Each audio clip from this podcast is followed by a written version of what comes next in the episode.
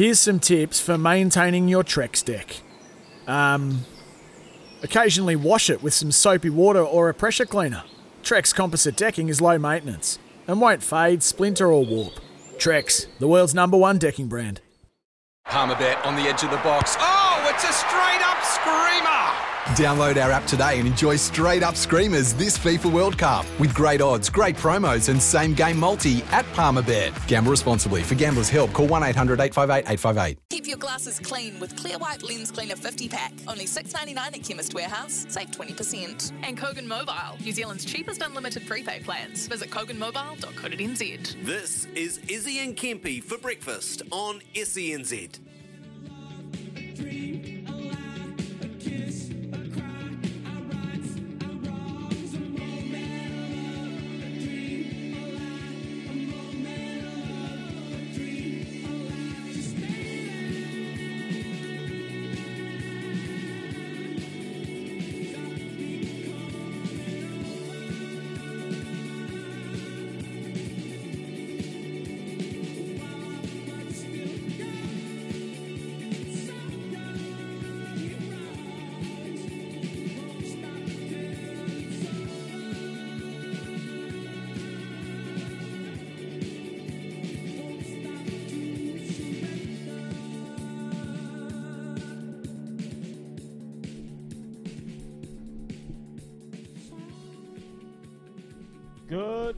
Morning, Izzy and Kempy for breakfast on SENZ. Tuesday, the 26th of July, a wet old Tuesday down here in Otautahi, Christchurch, Lake Dagg. You thought Lake Dagg was bigger, la- uh, full last time? Well, she's everywhere, boys. I'm surrounded by. Six wonders of the world. Oh, man. look, I couldn't really see, but the, I could just see a little speckle of light out on the paddocks. But that light was the entire paddock. So I'm just only assuming the entire paddock around me is just full of water. 755 755 the music plays country clueless is back for a tuesday Get the digger in, mate. Put some more drains in. Mate, honestly, I've got swales galore around my house. Swales galore because I've got Dan, um, who's been helping me down here. He's a he's a good man. He left us two diggers here. So honestly, I've been digging trenches everywhere, everywhere. Like uh, honestly, you feel like I'm over war zone overseas. I'm in a war zone, mate. There is trenches everywhere around this house. And it's just, I'm over it. I've had enough. Anyway, um, we'll have a bit more of a chat about that at 7.55 when I throw myself under the bus again. Love it. Every morning. Anyway, Kempy, how you doing, mate? Beautiful hoodie. Love it. Identity, mate. Yep, I love it too, actually. it was uh, in the back of my car today. It was warm. I I got up this morning and had a shower. I was up early. Me and the bride were just sitting in, in bed doing some reading, um, as you as you do, and got up and had a shower. And I was like, man, it's warm. It's absolutely warm. Yeah, yeah, reading. Um, and uh, walked outside and was like, oh, don't really need a sweatshirt, but had had the identity sweatshirt in the back of the car. Thought I'd rep it today on the on the potties. You know me. I've actually got something to talk to you about too, Daggy, because uh, I met a bloke over um, who's coming over here that's doing a sort of similar thing than you, and you might be interested in it. Um, So we'll talk Ah. offline about that, um, giving bloke back, blokes back their identity. Um, mate, and just yeah, read some news, some really interesting stuff out yesterday. The Manly stuff. I don't know if you've read that, but the, the seven guys mate. that have pulled out of the Manly game because of the LGBTQ um, jersey that they've come up with, I thought was really strange, given the fact that um, alcohol and gambling are everywhere, and you can make an argument for for that as well every day of the week. You know, and um, you know, just to have a look at losing our first um, Commonwealth player out of the Olympics with COVID. Man, the, the, it's just an ever-changing landscape every day. Like you can write an you can write an editorial every day about something because there's something come up, especially if you wake up at three o'clock in the morning and you get on your socials and you go, "Wow, that happened then, like overnight." It's, Yeah. yeah. it's a it's a it's mate, it's it just the gift that keeps on giving the old socials. So. Um, yeah, we've got a bit of warm weather up here. Man, it's been horrible, Izzy. So you're getting that weather that's just passed through from up here at the moment. But um, yeah, nice to have a little bit of warmth back. Yeah, oh, mate. Honestly, I don't, I don't know when I last seen the sun.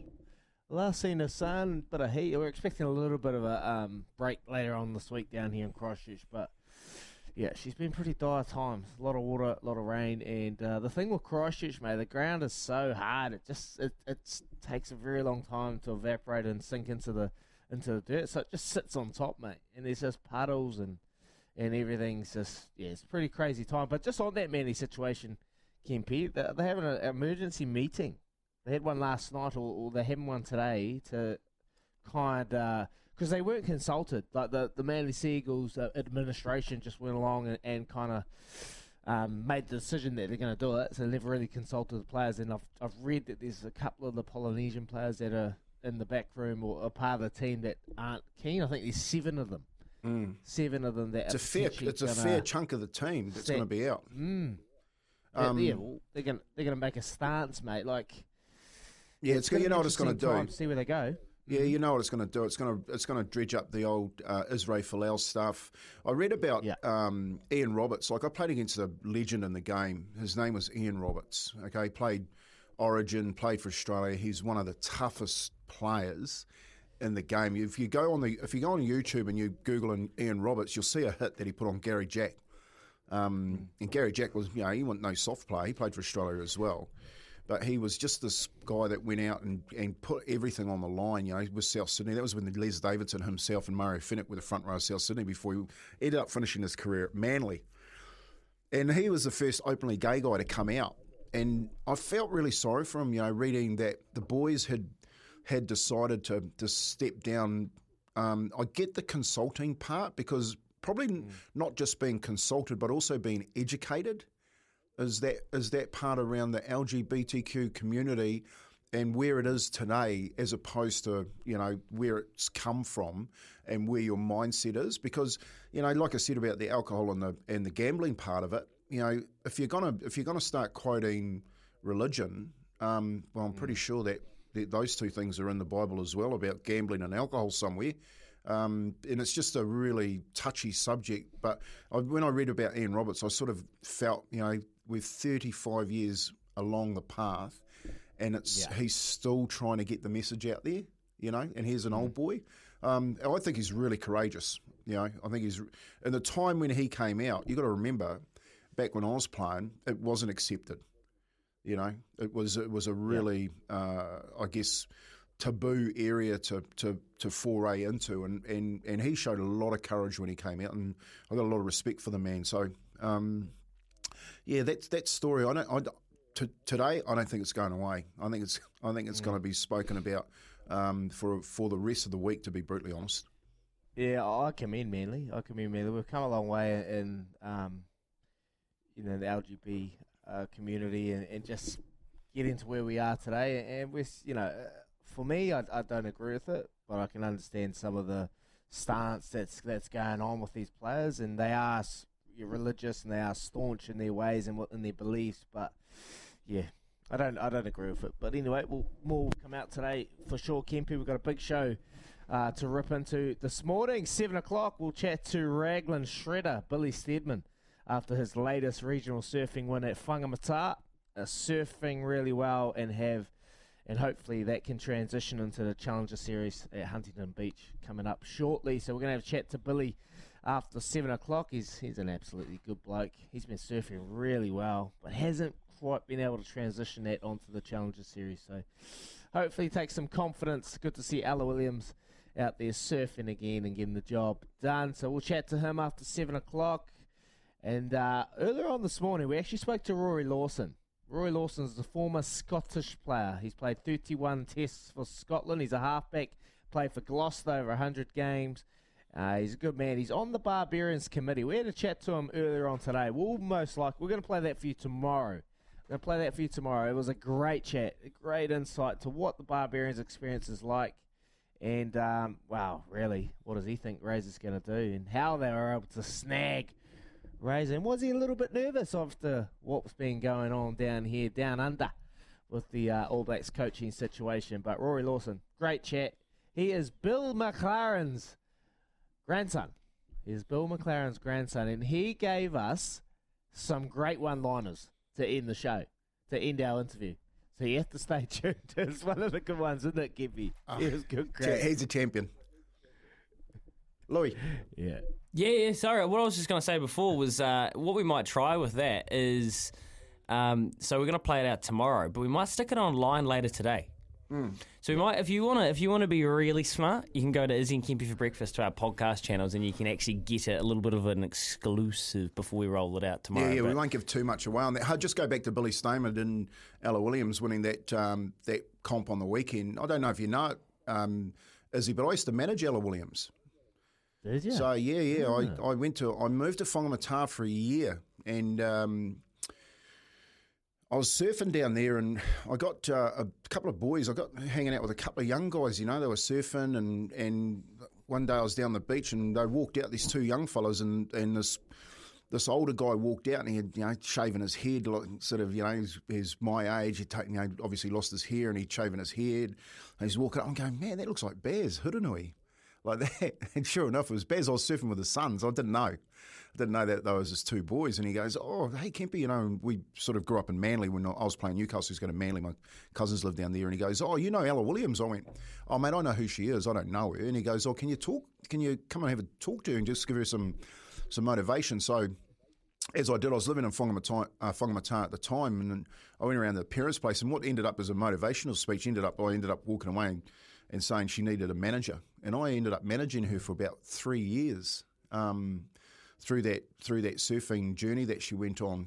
Um, and really interesting, you know, when you're talking about how hard it is to get on the WSL, WQSL, with the women's and the men's um, surfing, like great surfers down here in New Zealand, but to make it and to, to do what Paige Hareb's done, to do what our mate um, Mr. Christie's done um, from Gisborne, phenomenal, absolutely phenomenal. So uh, that that conversation with Billy this morning is just a, I, I just want to know where he's at because he wins everything down this end.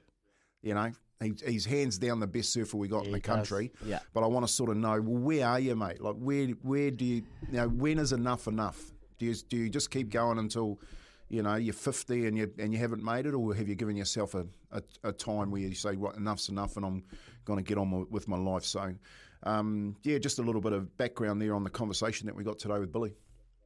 What'd you hustle there, Kempy? What'd you hustle there, mate? Every Mate- manager's got to hustle, hustle, hustle. What'd you hustle? No, Come no. I, well, I didn't hustle anything. I actually took nothing because my dad bought. No, no, no, not that. Like, com- like commercial. Did you get it like some deals out there? I'll or, tell you, know? mate. Well, they they travelled around the world. You know, surfies. They travelled Yeah. around the world, and Ella's got blonde hair, blue eyes, and and and an attractive surfer. And I Mm. put it together with Air Tahiti Nui. So um, Air Tahiti, I got her a contract with Air Tahiti. Her and her mum and Nice. she got business class flights all around the world for three years. Um, so yeah, there was, it wasn't too hard to sell the Ella Williams look in surfing because you know she's from Whangamata, white sand, you know, blonde hair, you know, beautiful water, blue eyes type thing. So you sold that whole package, you wrapped it up and sold it to someone like um, Air Tahiti, and they were all all over it. You know, her, her socials went. I'll, tell you what happened to her socials, mate. She had like a thousand followers. Oh yeah, how's your socials going? Yeah, I've got about a thousand followers. I think it was. I'm, I'm, I'm probably, I'm guessing, but it's around that number. And I went, oh yeah. I go, gee, geez, got to get those socials up. So she went to Mexico, mate, and surfed in this comp. Yeah, went to Mexico, and I'm. The World Cup was on. The Soccer World Cup was on, and I don't know if you remember, but I think Mexico beat USA in a group match. And I and I said to her, I was talking to her, I said, look, go to a chemist and, and buy one of those big Mexican hats. Yeah. buy one of those big Mexican hats and get on your socials because she's in Mexico and say, well done to the Mexico, Mexico soccer team. She went from a thousand to a hundred thousand followers overnight. it's, ama- it's amazing, mate. And that was it. Yes. Straight into Air Tahiti. You want this? old, old influencer Kempy, eh? Influencer Kempy, like that Kempy, eh? Yeah, Yeah, no, there's some hustles. But my, I just want to finish by saying my dad taught me, mate, that if you you always got to give back. You know, like he was. I'll tell tell a story about him another time, but he always said give back. And when I decided, you know, that that motivation talk was to ended up being managing her because I lived in Whangamata. That was my my giving back to that little town was to look after. Uh, Ella Williams, because her and her family, Dean and Janine and Braden, um, who own the, the surf shop down there, um, was to, to say, "Oh look, thanks for letting me live in your town. I'll look after the golden the golden queen of of Whangamata, which was Ella Williams." Beautiful, Kempy. Need more people like you, mate. Giving back to our younger generation. You're a champion. Appreciate that story. Uh, yeah, Billy Stairmand coming up. He's having a little battle, ding dong battle with for the Nationals with Maz Quinn too. So they go toe and toe every every single year to take out the Nationals. So looking forward to that. After eight, we're going to talk to the Bruce the Bull Sharrock. He's the NZTR CEO, and he's going to come on. There's a bit of a, a situation at the moment. We had a um, uh, cancelled, abandoned meeting last week and on Saturday at, uh, at, at Rotorua. So uh, we spoke to him earlier on when he just got the job about that situation. We're still having a few issues, so we'll just have a ch- chat to, to Bruce Sharrock about that after eight o'clock, and then to end the show, big show today, we're going to talk to Matt Todd. Toddy is uh, we spoke to him a couple of weeks ago. He's coaching Canterbury NPC side. They took on Tasman. They beat them sixty nine seven over the weekend at Hanmer. I messaged him. He said, "Look, let's be honest, that was nothing to what we're going to expect from Tasman going forward into the season, but also." He'll have a real probably a little bit more detailed insight to what Jace Ryan is going to have to offer uh, over the next couple of weeks. Good to see Jace Ryan yesterday in the coaching setup. A little bit awkward actually seeing him standing behind uh, Ian Foster. Uh, yeah, that little partnership that we're just not quite used to. Will we get used to it? Well, time will tell. But it is our show. Double eight double three oh eight hundred one five oh eight eleven for your chance to voice your opinion or have your say on Izzy and Kempy for breakfast. Louis Herman, what? Morena, my brother. Yeah, morning Izzy, morning Kempy, and everybody. Uh, will we get used to seeing Jace Ryan next to Ian Foster? Well, better question. Will Ian Foster get used to having Jace Ryan standing behind him? Um, it's a really interesting one, and I just I got a bit weirded out by it. I, mean, Oh. I was watching news going, oh, okay. It's a really interesting one. a penny for Razor's thoughts right now. Just a penny for Razor's just unfiltered thoughts right now. Um, yeah. Oh well, two massive games in South Africa. Do you know? I actually think a lot of All Blacks fans have probably tuned out the last few days because it was so draining post the Irish series. And I think we kind of got oversaturated and you know, the negativity. You know, it wasn't necessarily undeserved, but it was exhausting. So a couple of days off, and then they'll be over there. So that test against the Springboks. When is it? In two Next weekend. next weekend. So what's that? Ten days away. Um, I think they head off Friday and they'll have 10, yeah, about nine days there yeah. to prepare for the first test. So it's not far away, and we'll get into that building up next week. But you're right, Jace Ryan is still a hot topic. I mean, what a story, and that leads me to Can't wait question of the day. Just uh, soaking it in the Jason Ryan story, and you kind of dig a little bit deeper. And there was a great article written about him and stuff. I think it was Tony Smith who did it, uh, just about his background, where he's from, uh, who he is, and Izzy, you've spoken about it. His journey from it's not rags to riches, but it is very much in the fast lane, humble beginnings, fast tracked because he's a ripping bloke and he's just an exceptional human being and clearly really good at his job, but was probably didn't know he was good at his job until he was put in the environment and all of a sudden he's gone whooshka. So 10 years ago, he's coaching the West Coast Forwards and now he's coaching the All Blacks Forwards. And I want to ask you on 0800 150 811, double eight double three, you men especially, what are some of the great humble beginning stories that you've got? Like, what are some of the great stories of guys or girls or men or women that have just come out of nowhere and gone whoosh in sport and their careers are taken off and for the right reasons? 21 minutes past six. Have a good think and come back to me. 0800 150 811. The Kennards Hire phone line's there for you. I want to hear from you today. Get in touch. We'll talk after this. Here with Chemist Warehouse. Great savings every day. 26 minutes past 6 o'clock. Jason Ryan, he's a new All Blacks forwards coach and he's going to quickly win the Sheds, we think. Uh, used to, when I say used to, only 10 years ago, a decade ago, coached the West Coast forward pack. He's a Sydenham club legend. I'm asking you for your stories of people that have just had the glow up of all glow ups. Not necessarily rags to riches, riches but really been fast tracked and those real organic success stories. Izzy, you got one? Uh, there's a couple. I mean, look, I've only got personal ones that, that I can like kind of have a connection to. I remember when Bridge George Bridge came down to the Crusaders, uh, come down to Canterbury. He actually didn't come down to make the academy. Didn't come down to make Canterbury He actually come down to go to university. Played for Lindisfarne College. Um, came down actually flattered with um, Ben Funnell on his on his one of his couches and and just basically came down, just grafted away at university, started playing club footy. They seen the um, obviously the talent in George Bridge. He got selected to make some Canterbury Sevens teams and just like worked his way up and just seen him come down here, not even focusing on rugby and going from, you know, just an, some, somewhat of a nobody to obviously forging a pretty successful uh, rugby career and still doing that. Uh, and another one, there's a house across the road from Rugby Park here in Christchurch, and it's a part of the Crusaders Academy. And I've seen some players come down from all over parts of the country. A guy like Braydon Ennor, a Tamaiti Williams, a Robbie Fruean. So they've been chucked into this bit, of, bit of a chiller. Like it's a horrible setup. I've been over there a couple times and I'm thinking, wow, I'm going back to my warm house and these boys are just freezing. There's no insulation whatsoever. But just seeing them come down here, make the transition, make the leap into the unknown, and go on and have really successful careers. And I guess that really just underlines and teaches them the basic and, and simple things in life. So yeah, I've seen some pretty cool stories, but those are the ones that really stick out for me. Kempy.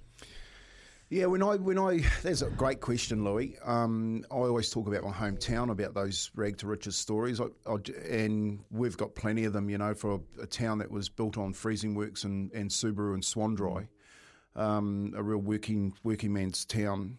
Uh, I think three and a half thousand people back then might have might have swollen, swollen to six thousand these days. Um, but here's a few names: Charlie, Luke, and Kayla McAlister.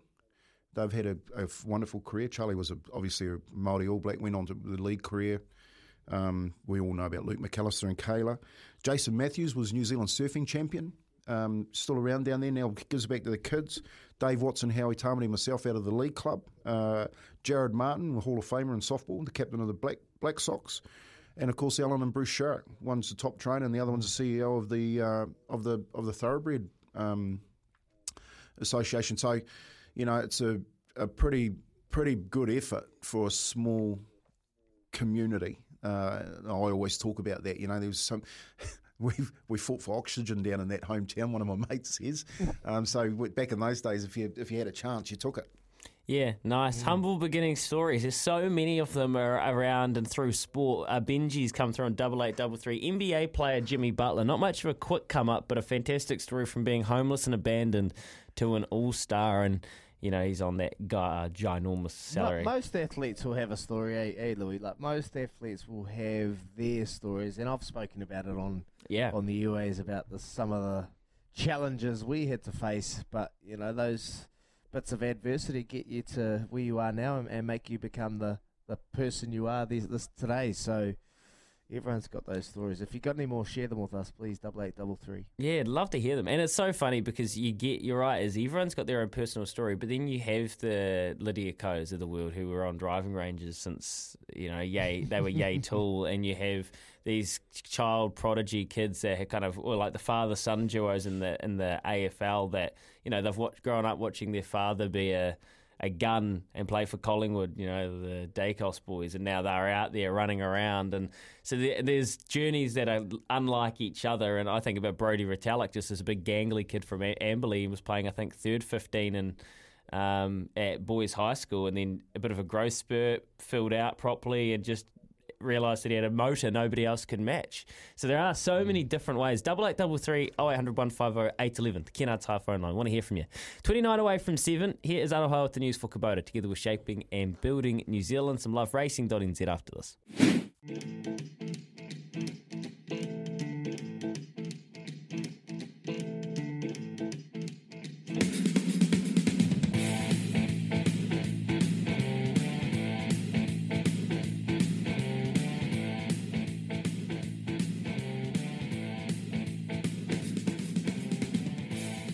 26 and a half away from 7 a.m. this morning, 26th of July, funnily enough. Uh, gee whiz, winter is flying by, but the weather has been gnarly around the country. Hope your roof is still attached to your house and the lake in your front yard looks like it might be about to drain sometime this decade.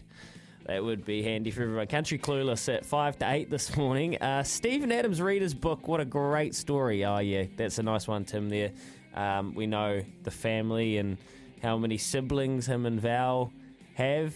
Dame Val, I should say. Yeah, that's quite an incredible one. What about Francis Ngannou? Is he from a slave to refugee to heavyweight champion of the world? It's from John. Yeah, mate.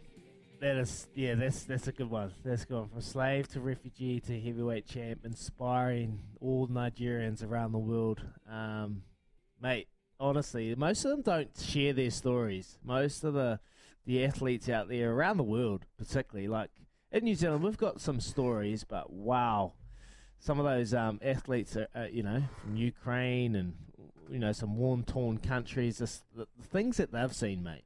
Oh, what about Mo? nothing com- what about Mo Farah? Did you boys see that last week? He, Mm. He's actually come out and admitted that that's not his real name, and he was given a passport to get through the border when he was six, and he went to a, a family. He was like a, thought he was going to stay with an uncle, and ended up with a family, and then he, he went to got put in enrolled in the school, and a uh, the only friend he made, his mum plucked him out and said, "Oh, you can stay with us now," and then he just you know, and Mu- Muhammad Farah isn't actually his name. I mean, for example, crazy. crazy. It's crazy. That's what I mean. Like some of these stories, when they when they write books or when they share their stories, that's that's when we're going to understand, mate. It's uh, it's huge. Some inspiring, inspirational stories from around the world, and we've got our own in the backyard. And great to hear from you, Kempy, about Waitara. Those little communities uh, out there, those untouched communities that have so many, so much potential. And at the moment, we're not quite tapping into them. We we need to go back to those little communities and unleash the Tony Kemps of the future. Yeah, well, and the Izzy, Izzy Dags, really, as well. And the Izzy Dags. Um, Tim said the Warriors need to sign Kevin Proctor right now. Hold that thought, Tim, because, Cut it out, because Tim. Kempy has already mentioned that once today in the office before the show, and we're going to put that on hold until You about, reckon, Kempy? about No, I don't reckon. Makes sense. you know what's sense. happening. You know, But it won't surprise me. You know what's happening. Um, so we'll talk about that at about 20 to 8 this morning. We've got a bit of time for you on 0800 150 811. I want to do a little bit of rugby league talk back. Um, you, you said Waitara, Al and Bruce Sharrock, all the great names from Waitara. Well, Bruce, he's got a bit of work on his hands around the track conditions of New Zealand. Um, he's published a a letter, an open letter to the industry, a message to the industry on loveracing.nz last night. You can go and read it there. He's going to be on with us after 8 this morning, and we'll ask him how frustrated he is. He's told us before this keeps happening. There's only so many times somebody can apologise and somebody can say that they're frustrated, and then something breaks. So I wonder when we're at how close we are to breaking point. We'll find out from Bruce Sharrock a little bit later. But boys, just looking at the the calendar and the week in racing, tomorrow at Cambridge, it is their big winter day of the year. And I remember this from last year. They have got one, two, three, four $40,000 races on, which is um, pretty cool. Martin Collins sponsoring those $40,000 races. And that means that they're going to get some the the best synthetic trackers that have been going around this winter will all be lining up tomorrow at Cambridge. Um, today there isn't racing, but we'll do a bit of homework overnight and see if we can come with a bet or two to have on a, a Wednesday because the form should be able to stack up with that sort of prize money. I assume they're going to come wide and far to have a crack at it. So it's loveracing.nz. You can go and have a look at the uh, nominations now, and um, it, yeah, the, the, it ranges from maiden at time of noms. We've got rating 65s, and it's good prize money all around. So looking forward to that. That'll be fun. Loveracing.nz. Race, race four, Louis. Race four. Pappenhausen and Red Vienna. I'll back them both. Red Vienna had a good win. Tony Pike, McNabb on top. Mm. Pappenhausen finally broke through for the maiden as well. Yeah. Yeah, Pappenhausen, Bruce Harvey. But mate, what about Sammy Spratt? She, she, we had, you had her on on Friday, didn't you? We had her on on Friday. Not even that. Mm. We we saw her at the track before she jumped on even with the back of any horse. She was kind of like ho hum, like oh I've had- had to spend eight hundred dollars to get down here. My flights have been a shambles. I don't know why I've come. I should have. Well, at least I didn't go to Rotorua because that was cancelled. I don't know what I'm going to do. These horses are all reasonable chances. Oh, it's pretty puggy out there. Not sure if I'll win. Three for Three wins. I know, mate. Back to back, nineteen dollar shots. I actually missed her straight after. So, mate, what do you tell me? And she's like, oh, The one in the seventh might win. I was like, God, Yeah. I didn't get on obviously that one. Seventh? No, no. Uh, uh, she the, la- the one that she thought was gonna win ran down the track. Yeah. Just classic. Anyway, 21 away from 7, loveracing.nz if you want to go cop those replays and, and uh, be de- a little bit depressed. Uh, Michael Oher, NFL player, made the Blindside movie Great about movie. him. Yeah. Mm. Sandra Bullock, right? Yeah, Sandra Bullock. Yeah, great movie. Blindside. Great watch. Yeah. Did I Went on actually. to get drafted to the Ravens and uh, had a had a reasonable career, but um, what a story! Great story. Once, when I was in my uh, teenage years, I was in Samoa, and there's this thing called the To Sua Trench down on the, the bottom of the, the south coast, I think it is, uh, of Upolu, and down the bottom, yeah, there's this massive hole in the this like it's like the seawater comes in. It's like it's like a looks like a comet's hit the ground, and you kind of walk down the sketchy as ladder that Osh would just be like so freaked out by it.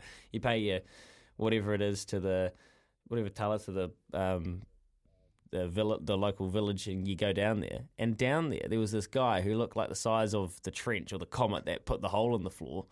and I've kind of gone like, oh, like he kind of looks massive, like someone swimming near. I'm like, hey mate, like you know, like what? Are, you you know, you you an athlete or something? And he's like, yeah, yeah. Had his Super Bowl ring on, played at the Baltimore, um, played for the Ravens in the Super Bowl that Joe Flacco won. And I'm pretty sure he played with Michael Oher. And he said, yeah, yeah. And I was like, are you for real? He's like, yeah, go Google me. Googled him.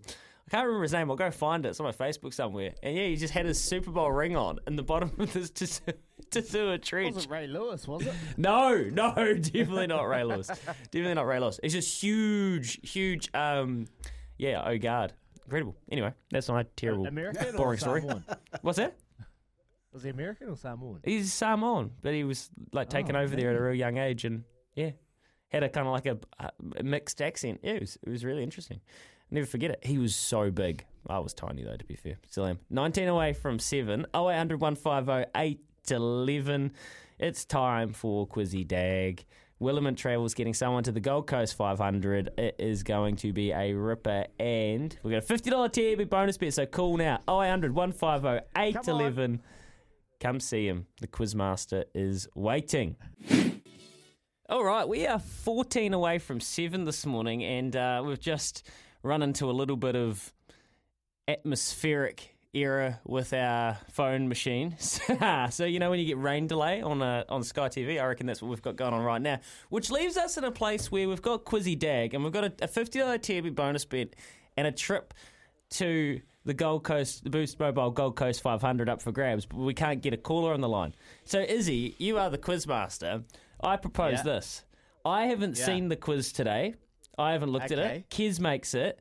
If we want somebody to, everyone to text that wants to get in the draw through, I will play on behalf of somebody. And if I can get them right, with maybe, would you give me, if I can go four or five, that person wins? What do you reckon? Or do I have to go five from five? No, you get five for five. You get phone a friend. and, you, and you get a um, you get a 50-50 choice as well. Okay, love it. All right. Text double eight double three your name and why you want me to play for you. Feel free to kiss my ass, and that'll be great. And we'll and we'll choose somebody to play for. Hit the That's not a music, clue. Robbie.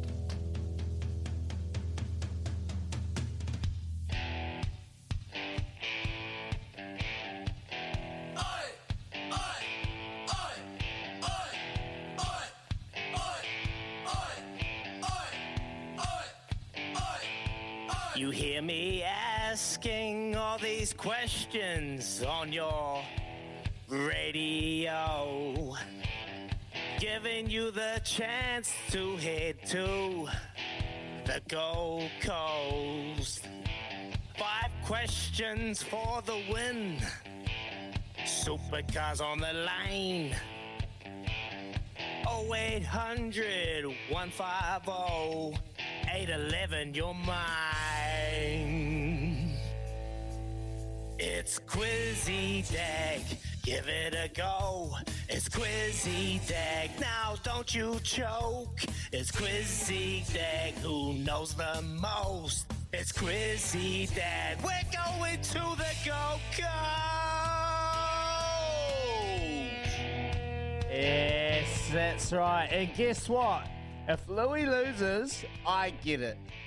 I get a fifty dollar bonus bet from the TAB. No way, mate. You're already going to the. You're already going. I'm going 3,000 times like Brett. Anyway, here we go. Let's rip into it. Good luck, Louis. The text machine is flying. Who- who are Everyone we- wants to be. Who are we playing for? Ah, you choose. I'm just going to quickly sift through the messages, see if we've got any hate mail. Oh, hey, Mitchell here. Play for me as I never get through. Ooh, do I believe you, Mitchell? Yes, Kiz? Yes? Yes? Yes. Yes. Mitchell. Okay. All right. Mitchell. Here we go. Mitchell, playing for you, mate. Playing for you. Here we go. Oh, they, they, they're still coming, Louis. They want to be a part of the quiz. Anyway, Oh, we'll choose after. stay there. We'll pick you. We'll pick you then. Here we go. Which NRL club did Kevin Proctor play for? Well, there's been a few. Titans would be the last one. Titans is correct. Do I Who ding, won the ding senior- myself? Take yourself. Ding yourself. Who won the senior British Open? Um, Darren Clarke, is it? Darren Clarke? Clarke? Darren Clarke? Correct. Come on. Correct. Come on. Question number three. Wow, everyone wants to be a part of your quiz, Louis. Yeah, they, Here we go. they back me in. They don't want to. Which athletics event will Julia Ratcliffe compete in at the Commonwealth Games? Julia Ratcliffe, uh, she's the hammer thrower. Can't touch this. Hammer thrower. TNT, correct. Yes, here we go. Three what? from three. How? Which NBA franchise Oh, yeah, won the Summer League? Oh, there's a couple, isn't there? Portland Trailblazers won one because they FaceTime Dame and told him he found out on Instagram Live. Yeah, He's on fire. He's on fire. Louis, eh? You've obviously seen the quiz. Eh? Oh. right, I knew, I knew it was gonna be a. I was, there's no way I was gonna win because even if I win, I'm lose. I'll lose. Here we go. Question number five. To win the money for some lucky punter on the text machine, how many gold medals does swimmer Danyon Loader win at 1996 Olympics and Atlanta Olympics? Oh, I should know that as well. Do I still have a phone a friend? Of course you do. Nah, nah. How many gold medals did he win? He, uh, At the 1996 Atlanta Olympics. I'm actually gonna have to guess if I don't get a phone a friend. Um, oh, he went real good. I think he won either two or three.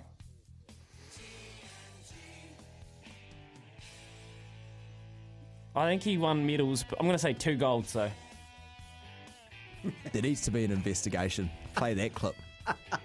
Hands above the There desk. needs to be an Hands above the desk. investigation. Hands are above That the desk. is Play the winner. Play the winner.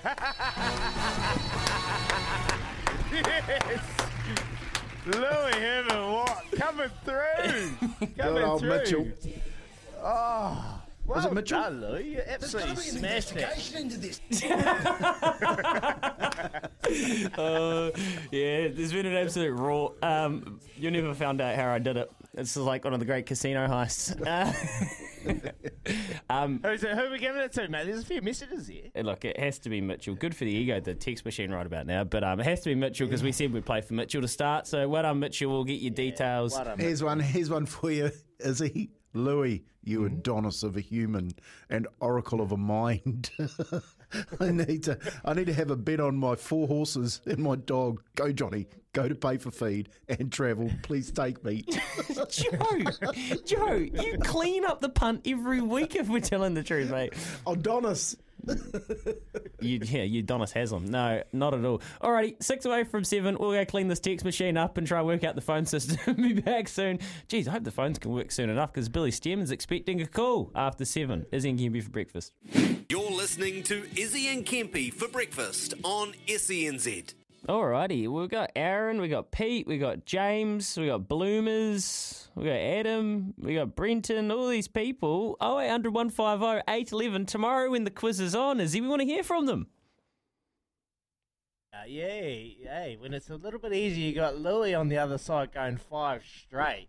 You want to be a part of it. But hey, back yourself. Back yourself. Please give us a call tomorrow. We'd love to have you on Quizzy Dag. Not Brenton. He's always on it. Brenton, hello, brother. He's always a part of it. I always enjoy his conversation He's every a mascot. single morning. He's a mascot. Yeah. He's a good man. He's a good man. So there you go, Mitchell. Louis done you a service and he's won your $50 TAB bonus bet. How He says, mate. Come And you're- on, you little beauty. Yeah, well done. Bet responsibly, mate. Don't follow me in. Anyway, coming up, we're going to talk to Billy Stairmand, surfer out of Raglan. Craving him at Cafe about now. We're going to cruise over and have a chat to Aroha. Here she is with the news for Kubota. Together, we're shaping and building New Zealand.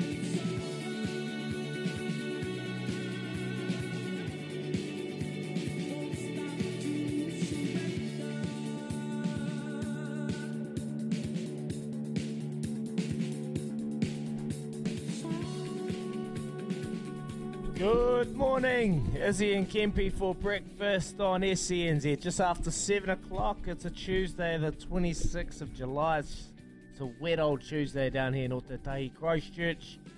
Appreciate you tuning in. We had some problems with the phone lines, but that's okay. Well, uh, Louis Herman Watt did the job, and he got Mitchell a $50 TAB bonus bet. So there you go, Mitchell. Well done. Give us a call tomorrow. We'll be back 6.40ish in the morning to have a wee crack at the Quizzy Dag. Brenton's come through. Hey, is he? I might always be, I might might be always on it, but not many winners. A Bit like your punting. I've only ever won twice. Love the show, though, boys. Brenton coming in through with the stab. Oh, love it. Great honesty, mate. Yeah, I've only ever won a multi twice too, mate. So we're on the same page. How good. How good. Big show here. We're going to talk to Billy Stairmand shortly. Going to chat to Bruce Sharrock, is the New Zealand Thoroughbred Racing CEO. He'll come on after 8 o'clock. And then to finish the show, we're going to have a chat to Matt Todd, who is coaching Canterbury uh, shortly.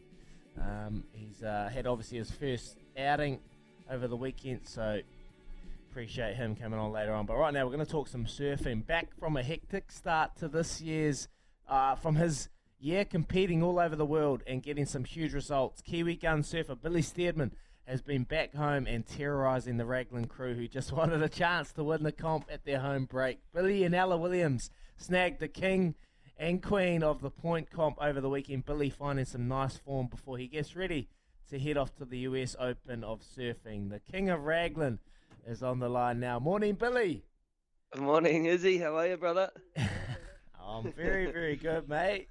Good to hear your voice, champ. Well done. You happy? Thank you very much. Yeah, always happy. Always happy to get a win. Uh, always happy Mm. to be home. You know, um, always good to come home, refresh, reset. Um, and fortunately, I had a contest here in Raglan, which was uh, a lot of fun to see some friends and family, and uh, obviously compete at home. Hey, what about those young those young little grommets trying to forge their way in the in the surfing world and King Billy comes back and breaks their hearts, mate. You feel for the young ones?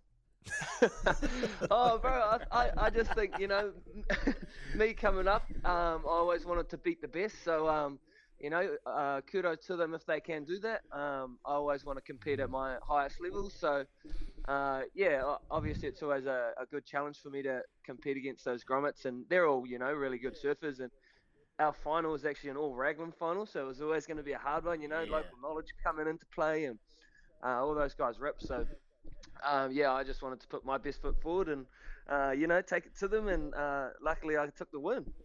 Hey Billy, it's Kempy here, mate. Well done on your uh, win on the weekend. You and Ella uh, taking out the, the king and queen of the of the point, um, mate. Just just tell us where are you at in your career at the moment? I know how hard it is to get on that QS tour, um, having worked with Ella for a number of years. But where whereabouts are you at? How many more years are you going to give be, before you uh, before you sort of sit back and just go and surf waves for enjoyment?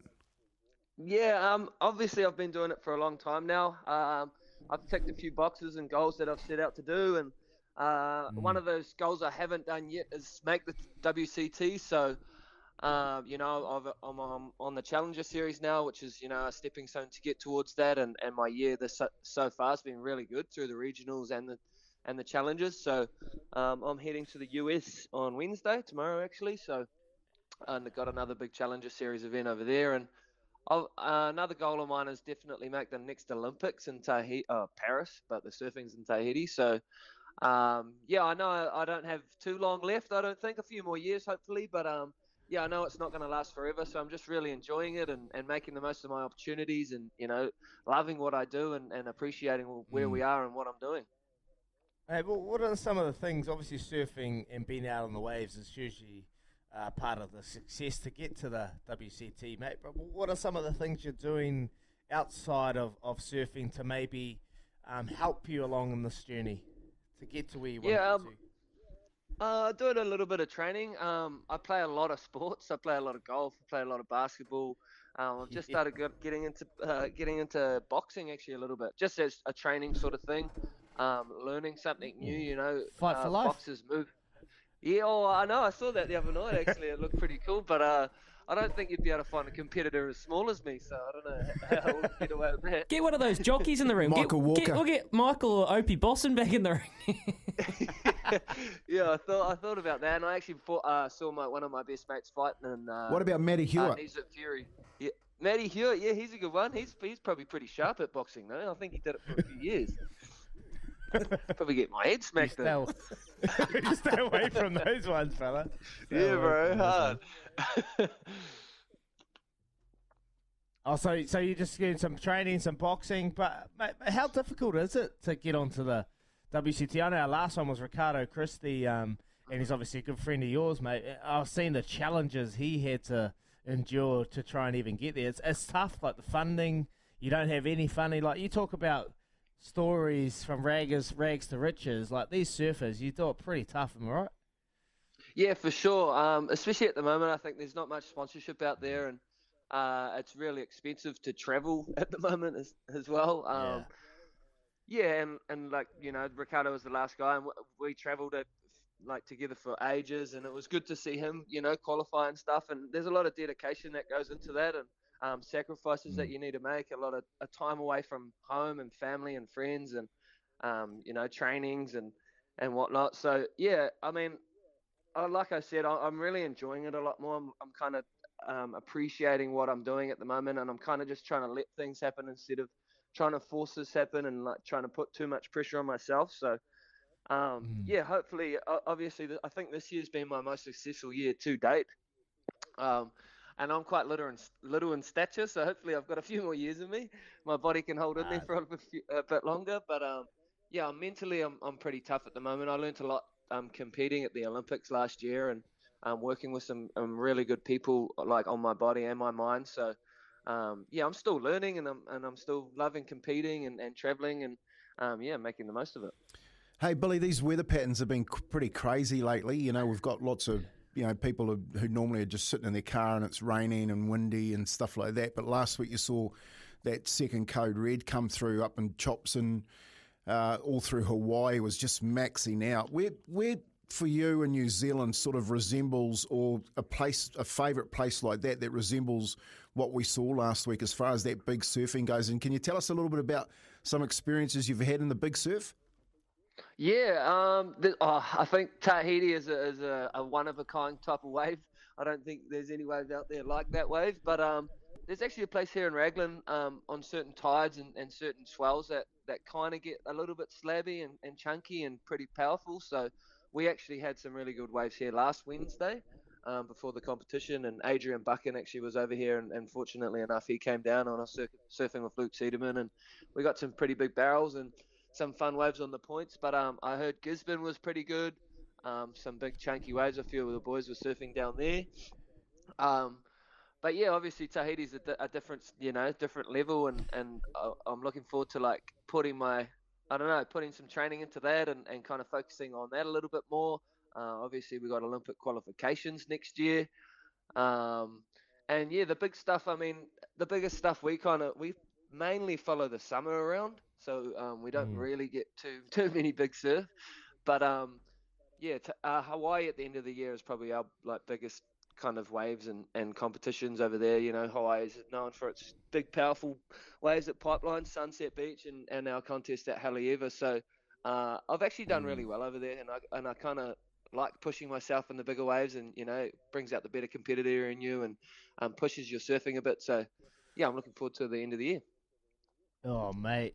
I just can't imagine, boy. I'm I'm in, I'm, I'm standing on the side of the uh, I'm standing on the shoreline looking out. I'm like, oh, they look too big, bro. You go out there and these little teeny waves look like monsters. so I can imagine what those big ones look like when you're trying to surf them, mate. Hats off, hats off. You got big kahunas.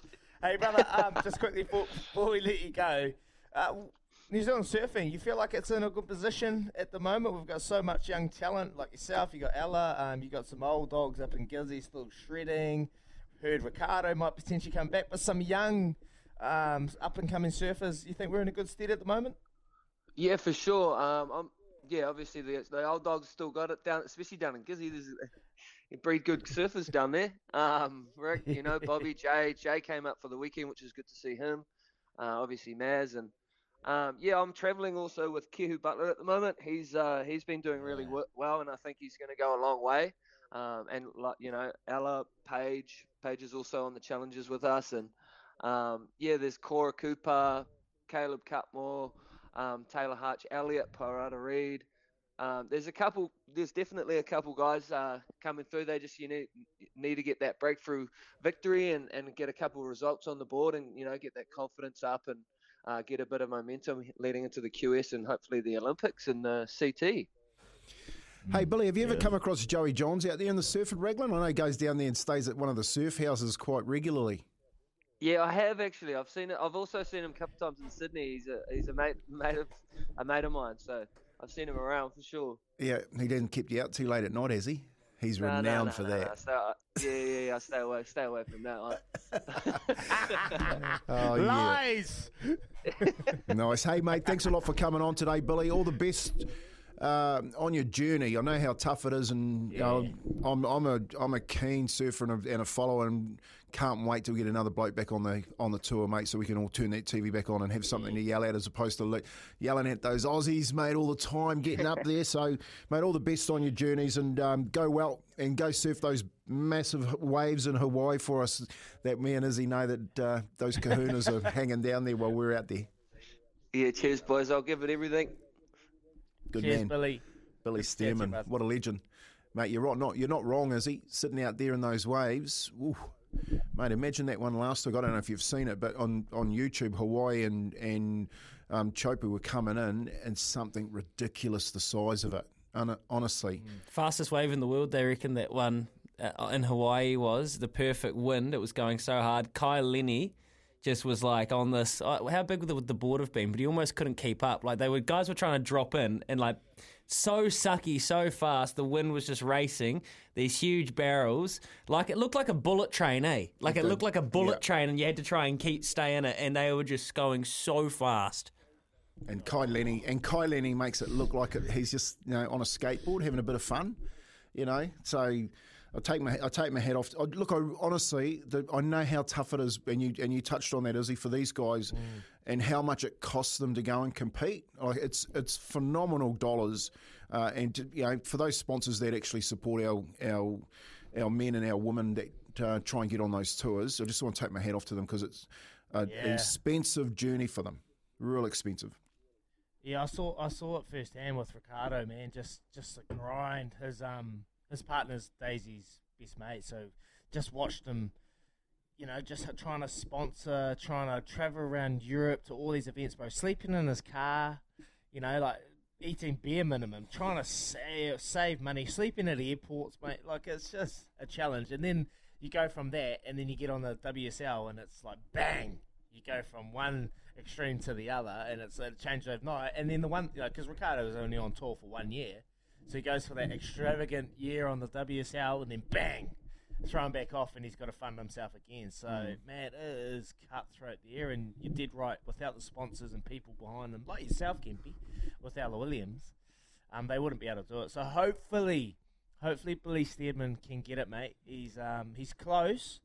He just needs to transition uh, the regionals back into that Challenger Series, and uh, he's had one event. I was just reading there, Louis. He's had one event. He's he's ranked number one, isn't he? So last year, I think he was close-ish. Yeah, he won up Didn't quite get there. and he went up on the Goldie and got some maximum points because I think that was a five thousand, was it? Five thousand, yeah. So, and it's all about picking those big meaty events, but that's they all come and try to pick the eyes out of it.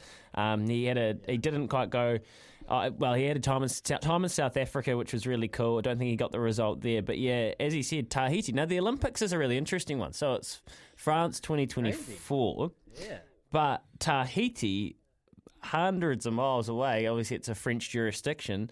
Um, it's going to be the, the uh, surfing comp but you know, like I'm a bit worried, like what Ricardo said about the Wahine getting out there. You know that like these people that qualify for the Olympics, like Billy will probably be one to admit it. Like he'll get out there, he'll charge it, but he needs to get over there and learn how to surf the wave. Like you can't just turn up to Chopu. If anyone's wondering what we're talking about, it's this wave called Chopu. Do not ask me to spell it. It doesn't. It doesn't spell like it sounds. But they had this. Should we? Should we have a crack? Oh no, no. T E A H U P O O. I think. Yeah, that's it. Yeah, that's it. You thought I was cheating in the quiz.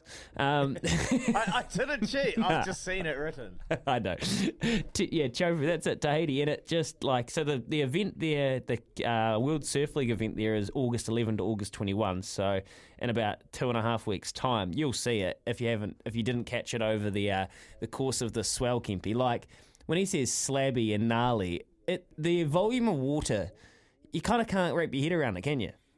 Well, no, it comes from deep water onto that reef, and you, mate, it's scary, like real scary. And you've got to be a certain calibre of surfer to go out there and surf it, especially when it starts to get a bit of size about it. So, um, I, I hear what you're saying. What a place, though. You know, like you, if you want to be best in the world, you go to the Olympics, mate. Go and surf that wave because that's one of the best in the world. So it's gonna it'll find some people out. I know that uh, and just a few years ago it got really big in, in one of the um, WCT events, and a few of the boys didn't want to go out. Yeah, Rick said it to us. He's sitting there packing himself. And and honestly, there is they do have a group of um, surfers that go and talk to the event organisers some days when they say, no, no, that's just too dangerous. We're not going out there today. Yeah. So you know that. Um, take my hat, like take my hats off to the man. That's you, you think running into footballers is is scary. Go and sit on a surfboard some days in a, like a four foot, five foot wave that these guys surf. It's just as scary. Kempy, you, you a shredder? You a bit of a shredder on that board? Um, mate, I grew, I, well, I grew up in Waitara, mate, which is a wave, and, and have always surfed, but not these days. I'm got got a big board. I haven't been out for a while since my knees are done, but mate, I love surfing. Absolutely love it. It's a, a real passion of mine, and been all around the some of the, the places in the world and surfed some of the spots, and you know, been out in the surf with some of these boys. Oh, look, I spoke to um, to Maz Quinn about surfing chopes, and he, he just said, you know, like when he comes off the wave, because they surf it big, mate. They reckon it's like a cushion. He said it's like a big cushion when you come down, and and it pushes you back up. And I'm like, mate, I don't care about being pushed up. I just like getting into the thing first and foremost. um, but yeah, like you, you go. I've been surfing at some spots. I remember surfing up at Ahipara, which is a place called Shipwrecks, and it was really Oh, nice yeah. to stay. It was probably five or six foot. And then all of a sudden, all these surfers just showed up right on. Honestly, it was like they had a, sur- a wave watch, you know, and they were looking at their wave watch and they're going, no, no. We were surfing up there all day. We'd come in once, the second, and, the, and on the second session, we were headed back out. But all these surfers showed up. And all of a sudden, the waves just cleaned up, and they were perfect, mate.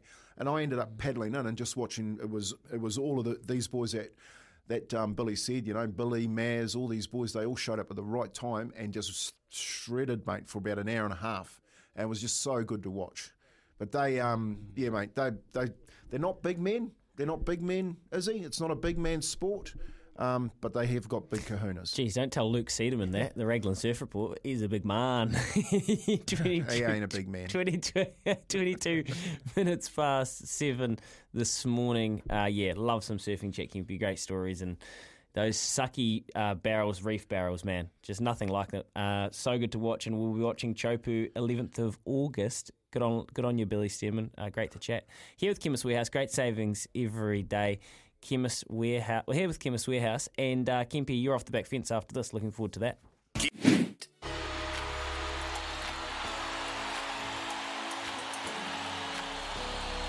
Off the back fence with Tony Kemp. Now back again as the dust settles and New Zealand rugby fans get ready for the next bout of All Black magic.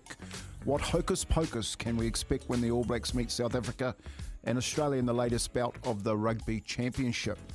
Can the All Blacks put the train back on the tracks after being derailed against an Irish team who competed and won in almost every part of the game in their recent series? And do we honestly think that in front of 80,000 screaming Boks fans that this All Black team can muster the smarts to go out and win? With talk of Eddie Jones returning to the helm of the Australian team, David Rennie is another Kiwi feeling the pinch. So South Africa at home, Aussie looking for the Bledisloe, and that's been a while, and the All Black team under more scrutiny than its recent Silver Lake deal makes for compelling watching. One thing for sure is that the gallows await the team that can't get the job done. Is it the Boks? Is it the diggers? Or is it the man in black? Off the back fence with Tony Kemp. One all, Kempy. One all. Is that what you got? Offensive- Oh, mate. Offensive end, yeah. Now, honestly, I I think they're going to find something over here and they're going to go over. Mate, I know the bo- the boys will be hurting. They'll be hurting so, so much. And obviously, I know it's a difficult task. It's a hell of a challenge over there. And it gets South Africa in their own backyard. But I honestly believe that they're going to they're gonna snipe one over there. I, I really do. I know you're probably thinking because I'm a fellow fellow player. I, I just genuinely think that they can go over there. They can find something to to get the job done over in South Africa. Wales will do it. Wales did it. We know Wales are, are a solid outfit. They went over there and pushed it to a series decider. Um, Yeah, I really I, do. I just got this feeling about you know like putting your head where it's not meant to go. You know how you know how you talk about Kieran Read saying you know he's not a not the Mm. not the biggest man, but you know Jason Ryan hasn't had this um, this rut taken over his try line for the last six years. You know they, they just really down get down and dirty. You know Mm. I'm ju- I've just got this feeling that some some of the guys don't want to put their heads there. You know, and I saw that Well- against I saw that against Ireland. So Well, you know, Jason Ryan will, will sort that out. I'll tell you right now, he is stern as they come, and he will challenge the players 100%, mate. That is his, his biggest. I said yesterday he cares about them. He does. He genuinely cares about players, but he will challenge them. So he will challenge that forward pack, and like you said, like they they probably shied away from that area, but he'll go in and he'll hit them right between the eyes. They are wearing the jerseys, so that that was the one detail that, that Jerome Kaino, Kieran Read, they instilled in us um, when we played South Africa. Boys, it's gonna hurt. It's gonna hurt. We're gonna have to put our head into some dark places. We're gonna have to tackle and make tackles for for a very long time. We're gonna have to do it, but that's the mindset we need. We need to go over there with a real mindset to do or die a- and get the job done. And I honestly, I, I think I, I know Jace will be sending that message from the get go. Is he? Benji's come through on double eight, double three straight away. You aren't crazy at all. It's the All Blacks for goodness sakes. Have faith, Uncle. That's from Benji on double eight, double three. Twenty nine even away. Benji Marshall listens to the show. That's impressive. Yeah, he's probably trying to get some coaching tips before he takes over the Tigers from you, Kempy. Um, hey, Izzy, I've got a question for you on the All Blacks in South Africa around the attack that I want to pick your brain about because I know they've shuffled the coaching cards, but I want to ask you about the attack after this. Here is Aroha with the news for Kubota. Together we're shaping and building New Zealand.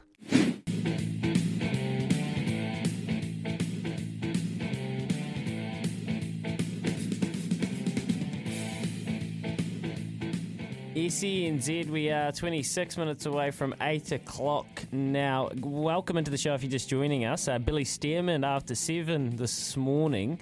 Uh, gee, he's good value, isn't he? He's a great young, well, he is a young man still. He said he's got some juice left in his legs yet as he tries to make the CT.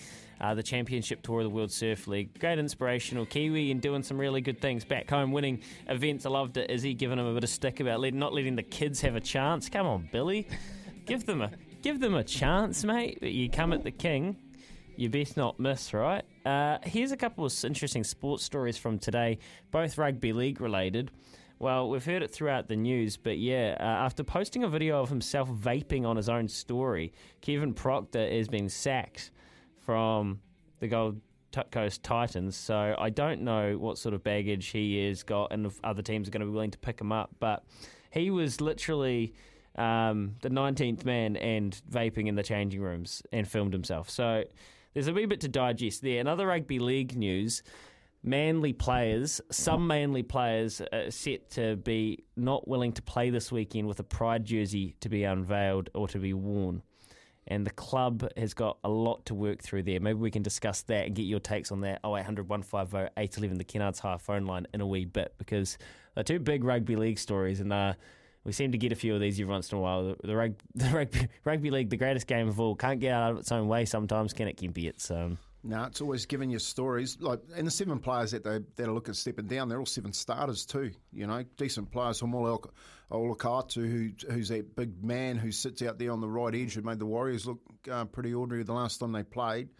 Um, with Josh Aloiai, Christian uh, Tuipulotu, you know, Jason Saab, both wingers are out. Josh Schuster, who's uh, the other left back row. So you've got basically your whole attack has been taken out of the side based on this uh, decision that uh, they haven't been consulted before they've been given this jersey that they have to wear representing this LGBTQ um, community. I I think, look, I got my thoughts on it. I know that a lot of other people have their thoughts on it.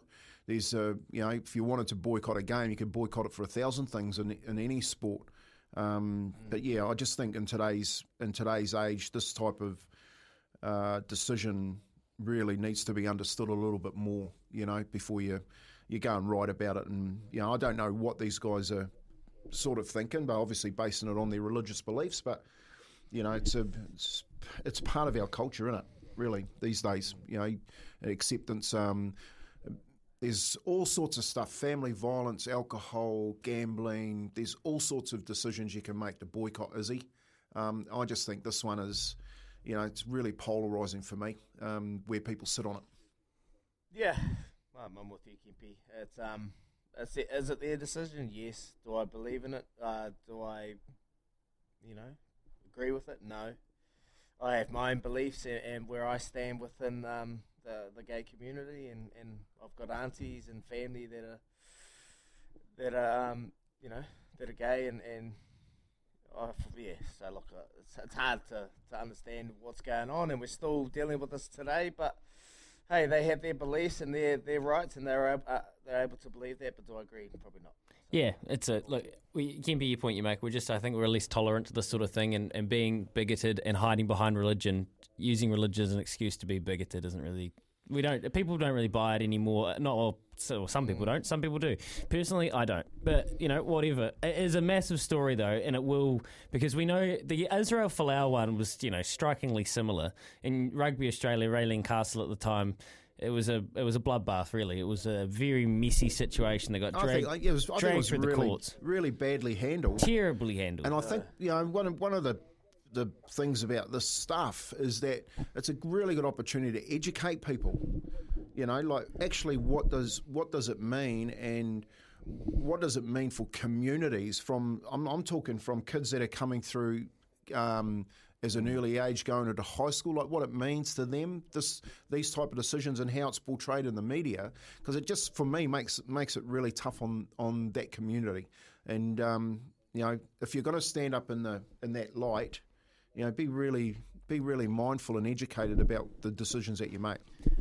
Well, it's just inclusiveness, Uncle, and we're dealing with situations with um, uh, suicides in in this country, and people, you know, that that are feeling uh, a certain way, and they're going to feel like they're going to get judged or criticised for for their feelings, you know, are going to stem down that, that line where we're dealing with uh, suicides and youth suicides in this country. And, you know, uh, we've just got to become more inclusive. And But, you know, they have their own rights and their own beliefs, and that's their, their rights and their way of thinking. But for me, I, I've got my own certain beliefs and, you know, family members that are a part of uh, the gay community. And, yeah, I, I just I accept it, and, and that's their way of, of choice, and yeah, they are my family. So.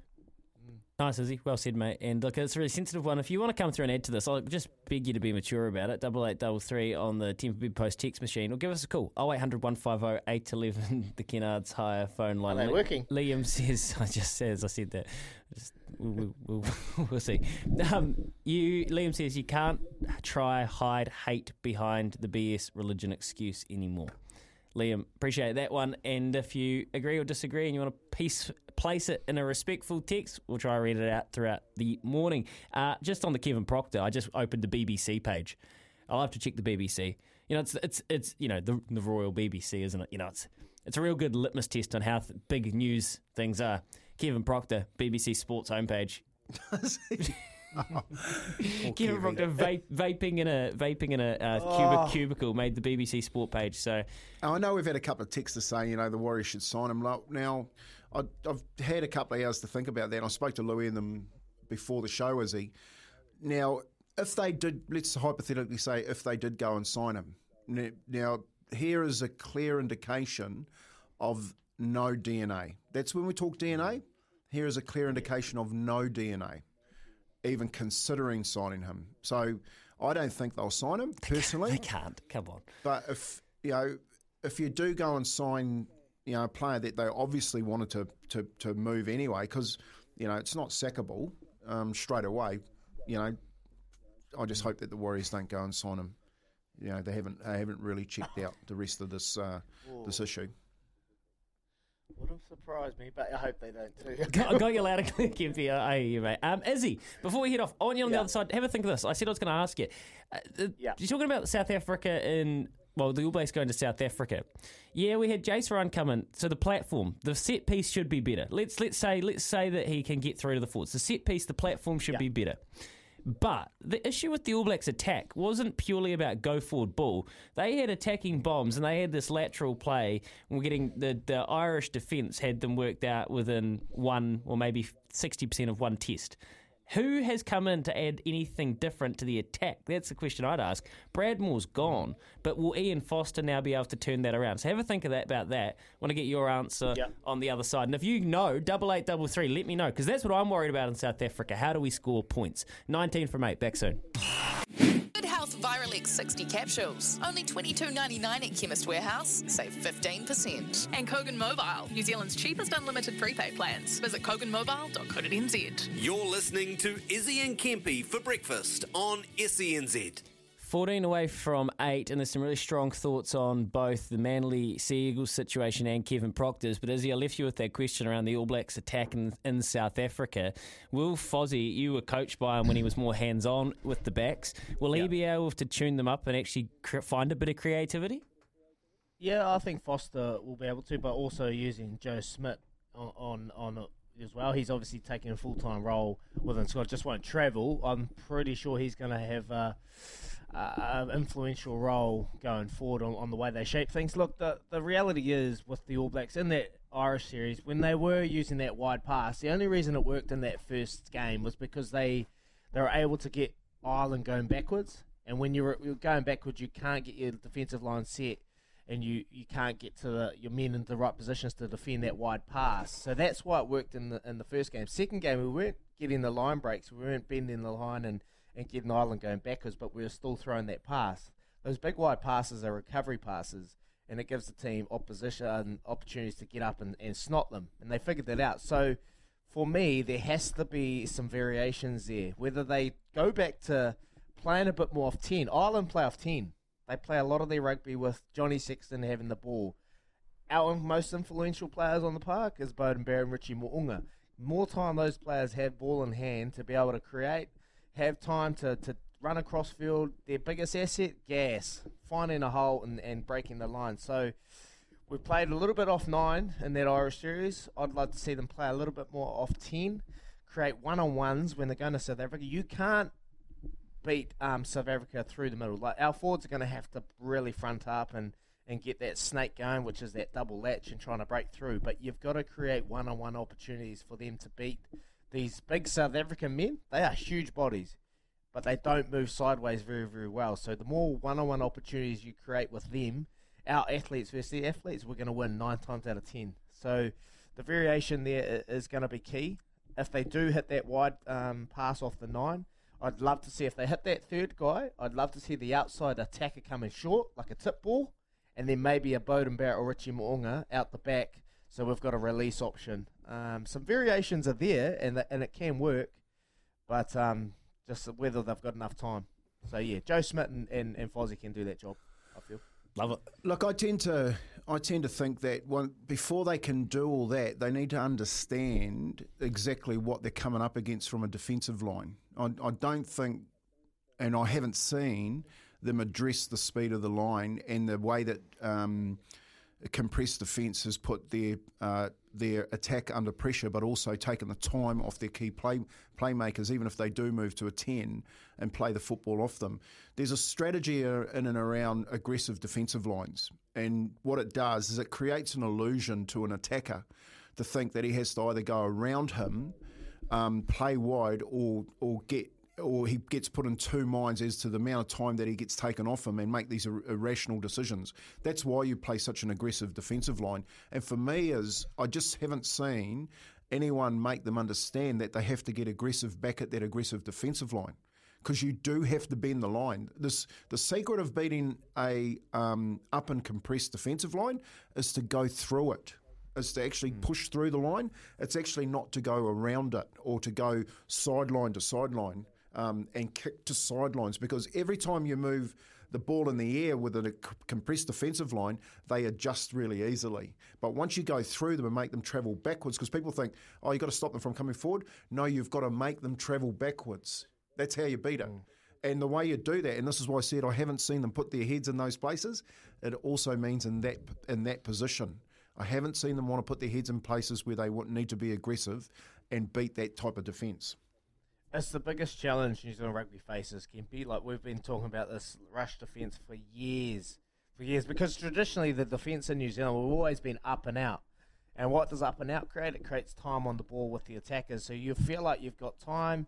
And when the up and out defence, you try and beat them on the outside. So at the moment, we've gone from the old traditional way of, of attacking and defending, and now all of a sudden we've got players in our in our faces. It has been the biggest challenge. I don't think many, if any, teams in world rugby have found the formula. But you did right. The formula is you've got to be brave.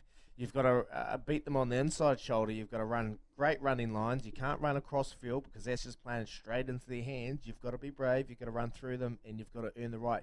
And like Ryan Crotty said the other day, teams can't line speed twice if you get behind them. So that first phase has to be brave. You have to get behind the advantage line, and then that's when you can play your razzle dazzle and get on the outside and bend the line. So you did right. Yeah, well and truly answered the question there. And if you missed that interview with Ryan Crotty, I hit Izzy and Kempy for breakfast, our podcast channels. He was brilliant and he was such a good midfield defender. Right, just going back to Manly situation and these players not wanting to wear their pride jersey this weekend. There's a couple of really good texts here I'll get through before we head off. There is no room for bigotry in sport. What kind of role models are they for the next generation? And we wonder why our suicide rates are so high with the young male demographic. Cheers. Megan, hear you loud and clear, Megan, of course. 0800 one, uh, 0800 543 354 Lifeline Aotearoa for anyone struggling. Morena, Morena Koto, my name, our one name, Ian Roberts, hardest man to have ever played the game. Can be. Yeah, well, I've mentioned that before on Yep. the show. You know, like he was a, a courageous man too. Like, oh, look, I just had time to think about this in the break. I want to apologise to the LGBTQ um, whānau and community for having once again to be um, be taken down this road um, and us to address have to address it and talk to it in 2022. Um, you know, we're better than that. You know, we're better than that at the moment. I think I think there's there's a definite chance for the NRL to educate people about our communities and you know it's all it's like you said is it's an it's an inclusive um, approach these days and when I was thinking about it just in the last break, I was thinking about Nelson Mandela and what he what he done and what he stood up for. You know, the guys on the podium when they got the gold medal for the Americans when they put their fist in the end and what they stood up for. This isn't really standing up for you know, that type of stuff. This is for me sort of posturing a little bit and not really understanding what you actually mean. Seven away from eight. There you go, Kempy. It's a it's a hot topic coming through on double eight double three. We'll get to some more after this. Izzy and Kempy for breakfast. SENZ. Fresh new look, chic razors on sale from just eight sixty nine at Chemist Warehouse. And Kogan Mobile, New Zealand's cheapest unlimited prepaid plans. Visit koganmobile.co.nz. You're listening to Izzy and Kempy for breakfast on SENZ. All right, we don't have time for the uh, fun theme music, but Country Clueless. Izzy, what has happened? Is your sparkle leaked? oh no no no! My sparkle is a leak, mate. The sky's leaking constantly. Honestly, it's crazy. Isn't it? I sent the boys a video. We'll put it up on social. I got I got a moat going around me. It's crazy, like the amount of rain we've had. Um, I'm a bit over it, yeah. But there's hey, there's people out there doing worse off than us.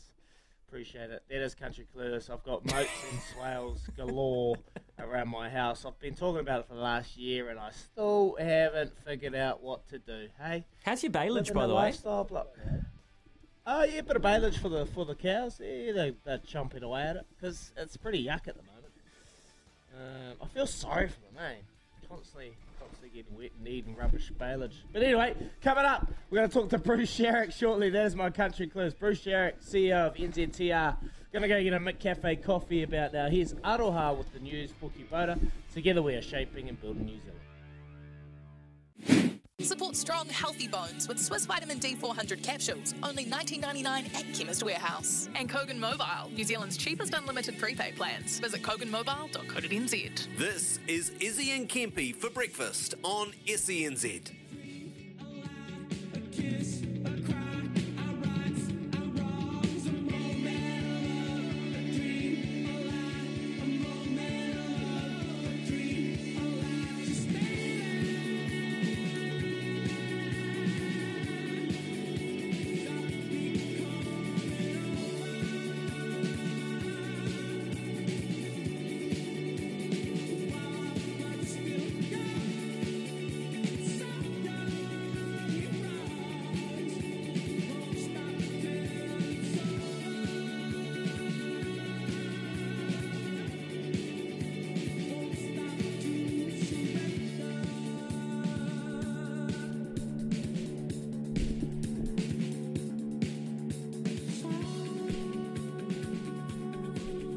Good morning, Izzy and Kempy for breakfast on SENZ. It's a beautiful Tuesday, the 26th of July, just after 8 o'clock.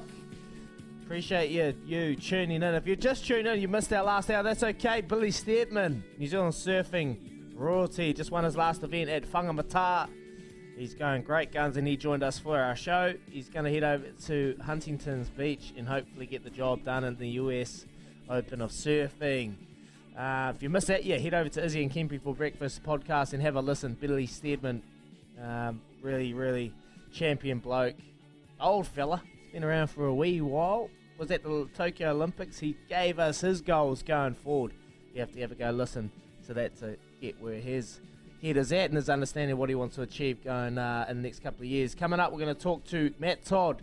He is Canterbury assistant coach. They've take, they took on Tasman Mako over the weekend, absolutely destroying them 69 7. But I, I messaged him and said, Great start, Toddy. And he goes, Mate, that wasn't even the close to the team that we're going to get come uh, season time. So he's not getting too far ahead of himself, as Matt Todd. Looking forward to that.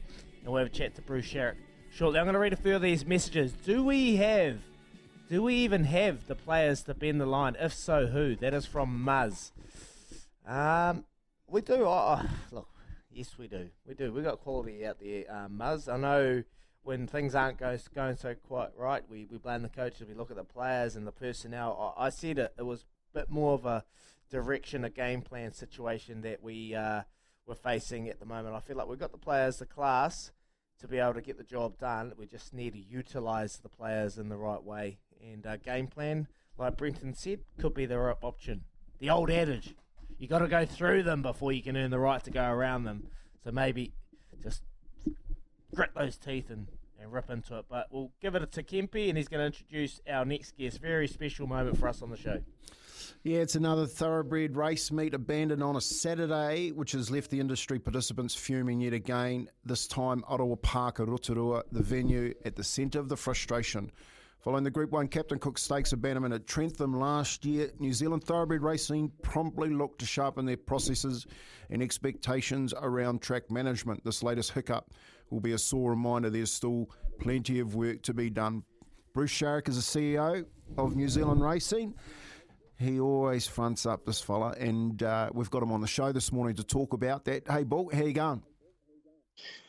Yeah, not bad, mate. Still, uh, still getting out of the rain, but we're going okay. Oh, that's good, mate. Um, a little bit of frustration, obviously. You know, I had a good chat to you on the weekend about what's happening with these abandonments. Just, just take us through where we are at the moment. Yeah, look, yeah, there is frustration, I think, and that's a frustration that's spread uh, throughout the, the entire racing industry. And in simple terms, guys, the reality is that weather will always beat us, and no one in the industry mm. um, has a problem with that. If, if the weather is such that you can't race, I mean, they called off Randwick on the weekend, they've called off meetings all around Australia, and we will have our share of those. That's not in question. What is in question is that is the way in which we're going about it, i.e., on Saturday, we had all of our participants, our owners, our trainers, our stable hands, our race callers, everybody turn up to a meeting uh, that never got off the ground because it was very clear from the get go that the track was not in safe order. That part is frustrating. Uh, we, we, being NZTR, the RIB, and all the people that are there to assist the clubs had no visibility of any issues throughout the week. And that's the part that really annoys us. So who's? Uh, thank you, Bruce, for coming on the show. Who, who's accountable for this? Will there be any give back to? Because we've we've heard from trainers, jockeys, um, you know, pundits, owners that they obviously lose out from this. So who who has who's mm. accountable and who will who will have to um, front foot this?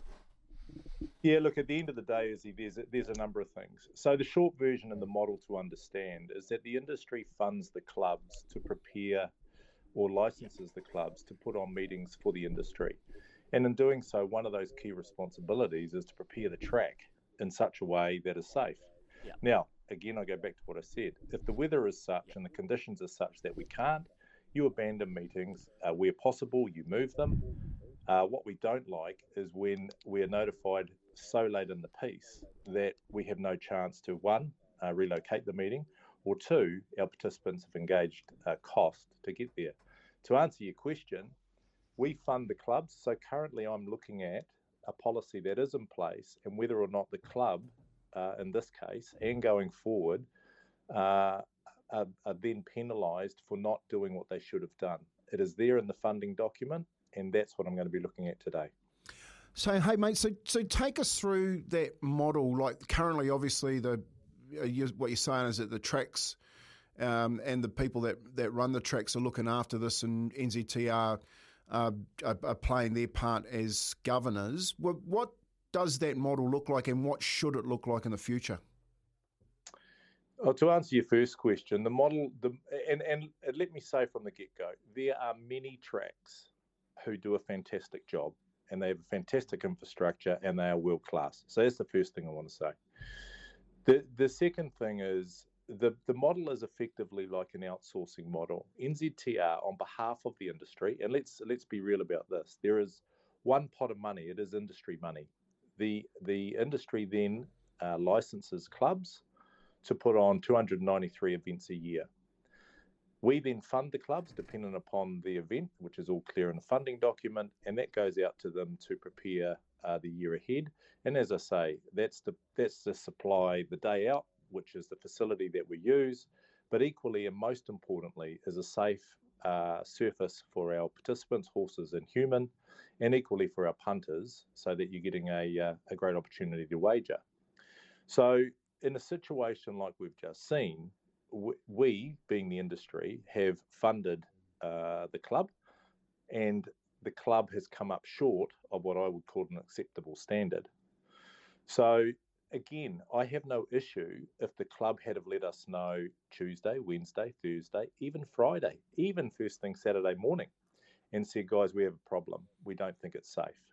We would have then notified the participants who would have been frustrated, but not out of pocket, other than the fact they didn't have an opportunity to, to run their horse to win some stake money. So th- that's the frustration. Where does the model go? That's something I'll be honest, mate. I've got to have a really good look at and see if uh, if there is an alternative model that is is going to be superior to the one we've got. Hey Bruce, Louis here, mate, and uh, I appreciated your letter you wrote oh, and you posted up on loveracing.nz yesterday. Your last line finishes with, "Otherwise, we will," con-, and pretty much everything you've just said now, you've laid it all out. If we don't get this right, we will continue to sabotage any process we are seeking to make. And I think that's a really poignant message. When you speak to the people that are getting it wrong, the actual individuals in the clubs and the, the individuals at the clubs that are making the mistakes, which this is, and it was an error, do they get it? Is there accountability? Or is it head in the sand, blame back on NZTR? That's a really good question, uh, Louis. Uh, and I think if I'm being brutally honest, I think there's a disconnect between what some people in the industry who have been around a long, long time are accepting of in terms of standard. They're looking back a couple of three decades ago and said, well, back in the day, we would race on that. The fact of the matter is that we're in a very heavily regulated 2022, and our health and safety requirements, our animal welfare considerations, they're all things that we need to be extremely mindful of. And not only in racing, in every industry in which we operate in. And so, to answer your question, I'm not 100% convinced that they think there is a problem. And there lies the inherent problem because they think what they're dishing up is okay. And it's not okay. So, so Bruce, is this at the moment down in Christchurch? We're dealing with 200 mils in the last month, so the weather's atrocious. Yeah. Is this a simple yeah. case of maybe just in winter racing, there's going to be a more synthetic racing, and we're going to be racing on synthetic tracks to, to be able to cover this situation that we're dealing with now, or is it more than that? Is there is it just funding more fund? Like because everyone thinks money's going to fix every problem. Is it as simple as putting more money back into these clubs so we can get to a situation? Because winter racing is changing, the climate's changing. We're dealing with weather uh, patterns that are totally different to what we've dealt with in the past. So so what is the solution? To, to maybe. yeah, look, again, is a great question. Um, the industry's taken on over the last uh, three or four years out of the Provincial Growth Fund. Uh, with the aid of the government, $36 million worth of development with uh, three synthetic tracks. I think the, the time is coming where we are racing on synthetic, and clearly Riccarton is now up and running, and Awapuni is not yep. far away either. So we'll have three functional. We have to look at what is best for the industry, and if it means uh, through the winter months, which is what they're there for, that we have to put some of our meetings on a synthetic to give our grass tracks a break through the harsh period of winter, then that's what we're going to have to do. And that will mean that there's a lot of horses that won't uh, like to race on a, a, decent track because there are a series of horses that race in the winter that like a, a wet and heavy going. I, I own one. Kempy owns one with me. So the reality is that, but we've got to keep producing the product for the industry and for our wagerers. So I think this, and the other part that you raised is about the reinvestment back into the into the tracks. And uh, as you'll probably be aware, we're looking to invest uh, 10 million over the next five years, and more than that, because we'll keep allocating to infrastructure as earnings allows us to make sure that we get our best tracks in better condition to handle the load uh, that we're now facing. But you're dead right. Winter is a period where we will always have these issues. And as I say, I, I want to make it really clear I don't have an issue where a meeting is called off. That is just the nature of the business we're in. What I do have an issue with is the timely fashion in which we're informed about it. That's not acceptable. Yeah. Hey mate, you've had you've had a while now to get your feet under the table, a few months, and had a look at everything around everything to do with NZTR. Um, what, where are you at? Are you comfortable with where the industry's at, or is there some changes that need to happen and and happen quickly uh, for this to, to continually move forward? Oh, look, there, there's many changes, mate. I, I, at the end of the day, we've got to tackle one thing at a time. And yes, I've been here now. I think I'm into week 11 or 12. Um, but I'm slowly getting a very clear picture on where we need to go. And and at the end of the day, it is about standard improvement right across the board. And if we start doing that, we'll start seeing some really exponential growth um, in terms of the product that we're putting on. And then hopefully we get that return back from our wagerers because they're confident in what we do. the the simple version is no. There are many parts of our industry that need improvement, and to be frank, I've just got to put a line in the sta- in the sand and start moving forward on standard improvement, and bring our people along. They want what's best for the industry. I'm convinced of that. There are a few outliers that are sabotaging through parochialism, um, want to retain what they've got, but we have to start having a view of what's best for the industry. And if you do that, we'll land on the right outcome. I'm convinced of that. Yeah, me too, Bruce. And you know I am as well. And so many people are. Look, there is a, there is definitely it's it's light, more than light at the end of the tunnel. Just a few things need to line up. It's been a hell of a season, hasn't it? Uh, has had a, an unreal year in the saddle. So has Lisa Allpress coming back from injury. Grillsy's been going good. Um, the South Island racing's been strong. Marshy tunned up in the Trainers Premiership. You know what Tiako did, obviously incredible. And, and the new season dawns in what only a, a wee while. Um, a big racing season will be your first one as CEO. Are you excited? You fired up, mate? People on the ground in, at New Plymouth in the weekend they missed you. They were, where's the where's the big cheese? Where's the CEO? well, I couldn't get I couldn't get a flight. Would you believe? I, I've travelled down to New Plymouth for 30 years, and I normally book the day before because there's always plenty of options. Given all the interruptions out of Wellington, I couldn't get a flight. Oh, right. So, uh, and and my brother said, "Well, why don't you drive?" I said, "Well, I've just driven from Wellington to Auckland to get home, and I'm not about to drive back down to New Plymouth." So I, I decided against that. Look, yeah, I, I am excited. We, we've got, and as we've come out and said, we're gonna we're gonna be building a, a big plan around our top events. We we've got some stuff coming out in the next uh, number of weeks, which I hope will excite not only racing fans but fans about sporting events in general. And um, we're we're going to be having a real shot at, at revitalising the industry and putting it back where it belongs as one of the one of the sort of sporting events that if you enjoy live sport and entertainment, you want to come and have a look at it. Um, so we're going to be working hard, put it that way. Hey, mate, just um, one last question before I let you go. How do I get back on the A list? You, well, there's a couple of things you need to understand. One, you were never on the A list. Oh. Two, you'll never get on the A list. Whoa! there, you, there you go. You're headed here on, on Izzy and Kippy for breakfast on SENZ. hey, mate. Good to, good, to, good to chat this morning. Yeah, mate. No, good, good to chat this morning, mate. Go well. Talk soon. Okay, Cheers, Bruce. Whack! he had that one. He had that one in his back pocket too. Oh, bull! He just pulled that card out. Mate, I Yeah, was go- I had that one. I was going to ask him. I was going, but how proud are you of Alan, Alan, the Sheikh Sharrock? Just ask him. Oh, yeah, we would have got, we would have got another story. Oh, yeah, no, no. It's, it's Bruce, the CEO, we were talking to today. I can't wait to talk to Bull. We, we, yeah, that's right. We- He couldn't have been seen to show any nepotism, so he would have said, "Oh, I have to, I can't, I have to decline comment." There, uh, is he? No, seriously, the the racing season's coming to an end. The new one will start. The the breeding season's only just over a month away when we hit spring. Um, and yeah, they're right. NZTR have got a massive job to do on so many different fronts. One of the biggest ones, what he just alluded to there, teased their big events, their massive Group One race days, the Test matches. You know, you you men both played Test foot footy. That kind of big elite. The, the pinnacle of New Zealand racing. How do we sell it? How do we turn it into? We can't have Karaka Millions every weekend because the Karaka Million works because it's special. But how do we get the kind of the back the prestige back in Captain Cook Stakes Day and uh, Thorndon Mile Day and days. Thousand Guineas Days and two thousand Guineas Days? How do we build that hype and that kind of elite sporting theatre back to it? And that's the job they've got. They, hire, they hire me and Izzy to run hospitality. Yeah, mate. It's all about uh, entertainment. Honestly, it's all about entertainment. People want to be entertained. Horses is obviously a huge part of the day.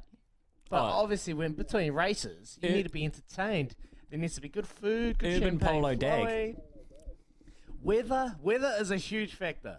Weather is a huge factor. When it's raining and miserable, you don't want to go, mate. So weather plays a part, and we can't control. You know it, what they so- should do? You know, in those big marquees that they have there, they should have a silent disco, mate. So everyone walks around with hmm. headphones on. You know what I mean? So so no one gets interrupted. and Race they just, commentary? They're just dancing all the time. You know, it'd be it'd be so awesome. You go, oh yeah, man, and but you can choose what music you're listening to. You know, I'm just, yeah, that's just one from the left. that's That's a great idea. That's a great idea. But let's be honest. How many times have we been to races and I've never watched a race? I've done it tons of times. Mate. I do my betting the day before, put all my bets on, go to the races, check my bets at the end of the day. Don't even watch one horse. It's a great day. One of the great days. Brilliant. And you're not the only one. And that's, do you know what? There's nothing wrong with that. You got to embrace No. those people. I've got one one idea for you, a little bit left field, Kempy. Why don't we run the Cox Plate in Izzy's property and then just ask me could win it? he would, he'd win it hand down. He'd win it hands down. I just want the video of Arlo being tied around on that quad bike tomorrow, mate. Michael Phelps. He'll love it, bro. He'll love it. I'm going to do it tomorrow. I'm going to just go wing, get him flying across the grass, and he'll probably stub his toe. Hey, one clear message though, Izzy, from from Bull then was I got a line in the sand. You know what I mean? It's about time. Um, he puts that line in the sand. He's basically saying now that he understands what's going on and I want to move forward. And I think the good people get that. So um, yeah, look for some changes. That's what I'm looking for. Look for some changes. I'm looking for a lot of positive stuff to come out of the industry. I just hope that the people from the industry, like the big names, the Alice's, you know, the Rogers and all them guys, they all get behind it because the the more voices that talk about the changes that he wants, the better. Yep, bang on, Kimpy. 22 and a half minutes past eight. Here with Chemist Warehouse. Great savings every day. Paulie Moati, the party after this. SENZ, we are 28 minutes past 18 this morning. Time to get to Paulie Moati at the TAB. Hey, Paul. Oh, g'day, Louis. Boy, oh boy, did Kempy just get shacked? you got shake. That's what happens, mate, when you're nobody. You just never, never get on the list. He just made it really nice and clear. I'm quite happy with that. I'll tell I'll tell you what, New Zealand Thoroughbred Racing are in good hands with Bruce. He's uh, he's um, got his head screwed on properly, and um, I get the feeling he doesn't mind making the tough decisions. So it was it was very very good listening to him. To be fair. He speaks with a lot of clarity, doesn't he, Paul? And um, I'm I'm a believer at the moment. I'm out of the Church of Bull, and I want to give him time because I think the last thing the industry needs is you know you, you care about it as well is chop and change because they've done that, they've tried it, it doesn't work. You just need to back someone, back them in, and listen to them, get in line. You know. Yep, hundred percent, hundred percent. Um, look, I've just been looking at a, a few of our markets, uh, and one that stood out for me was the uh, Sal's NBL um, outright winner market. Uh, we're only about two weeks out from the playoffs uh, in the uh, NBL. And I just had a look at the Wellington Saints, who are currently on the second line of betting. They're $3.30 favourites to win Sal's NBL outright. Now, they started the season one and five. Yeah. Um, and, and that's not a that's not the sort of Saints the that we know. They exactly now. There's some parallels here. They decided to make a change in the coaching ranks, and since then they've gone seven and three, and they're now what fourth, I think, well inside the uh, playoffs uh, with only a couple of games to go for them. So I wondered if you guys would uh, have a chat with Jordan Mills. I think he's the CEO of Wellington Saints, and just ask them what sort of process they went through when they decided to when they decided to change coaches and whether they talk to the players, did they talk to the coaches, the assistant coaches, how how they go about that sort of thing, and and what made them make the decision in the end? Because to be fair, when they started off, they weren't at full strength, so um, losing a couple of games here or there, you could understand, but I guess because of that poor start, they had to make a, a decision and make a, a, a tough one. They did, and since then they've come right again, and we're sort of seeing the Saints that we've become used to here in Wellington. So I just had a look, and if you did back the Saints, they got out to a high of fifteen dollars to win the NBL this season, and a number of punters jumped on at fifteen dollars. So um, since then, they're now back into 330, second line of betting, just behind the Nelson Giants, who are favourites to win the NBL at three dollars. What are the Airs paying? Uh, t- they're on the third line. They're the third favourites at the moment. They're four dollars Taranaki Airs. Get Uh, and of course, the uh, Otago Nuggets Mhm. still in there with a chance. They're fifteen dollars to win the um, NBL Oh, championship overs. this Uh, season. Overs, way overs. Bully. And uh, somebody's mentioned that there's not a market right now for the Manly game this weekend. Uh, probably something to do with the uh, players and the, well, I guess, that that hanging over them around their pride jersey and whether, they on. whether they're going to turn out. Yep. Yeah, hundred percent. Just waiting to see who turns up on uh, was it Thursday, is it? So not too far away. Righty, Paul. We've got a couple of messages on that we're going to get to after this. Thank you for your time. Download the TAB app today and go have a play. See what I did there, Kempy? I know you're impressed, aren't you? 29 away from 9. Here's Aroha the news for Kubota. Together with Shaping a Building New Zealand, then your messages on double eight double three. Some really sensible texts here I want to get to.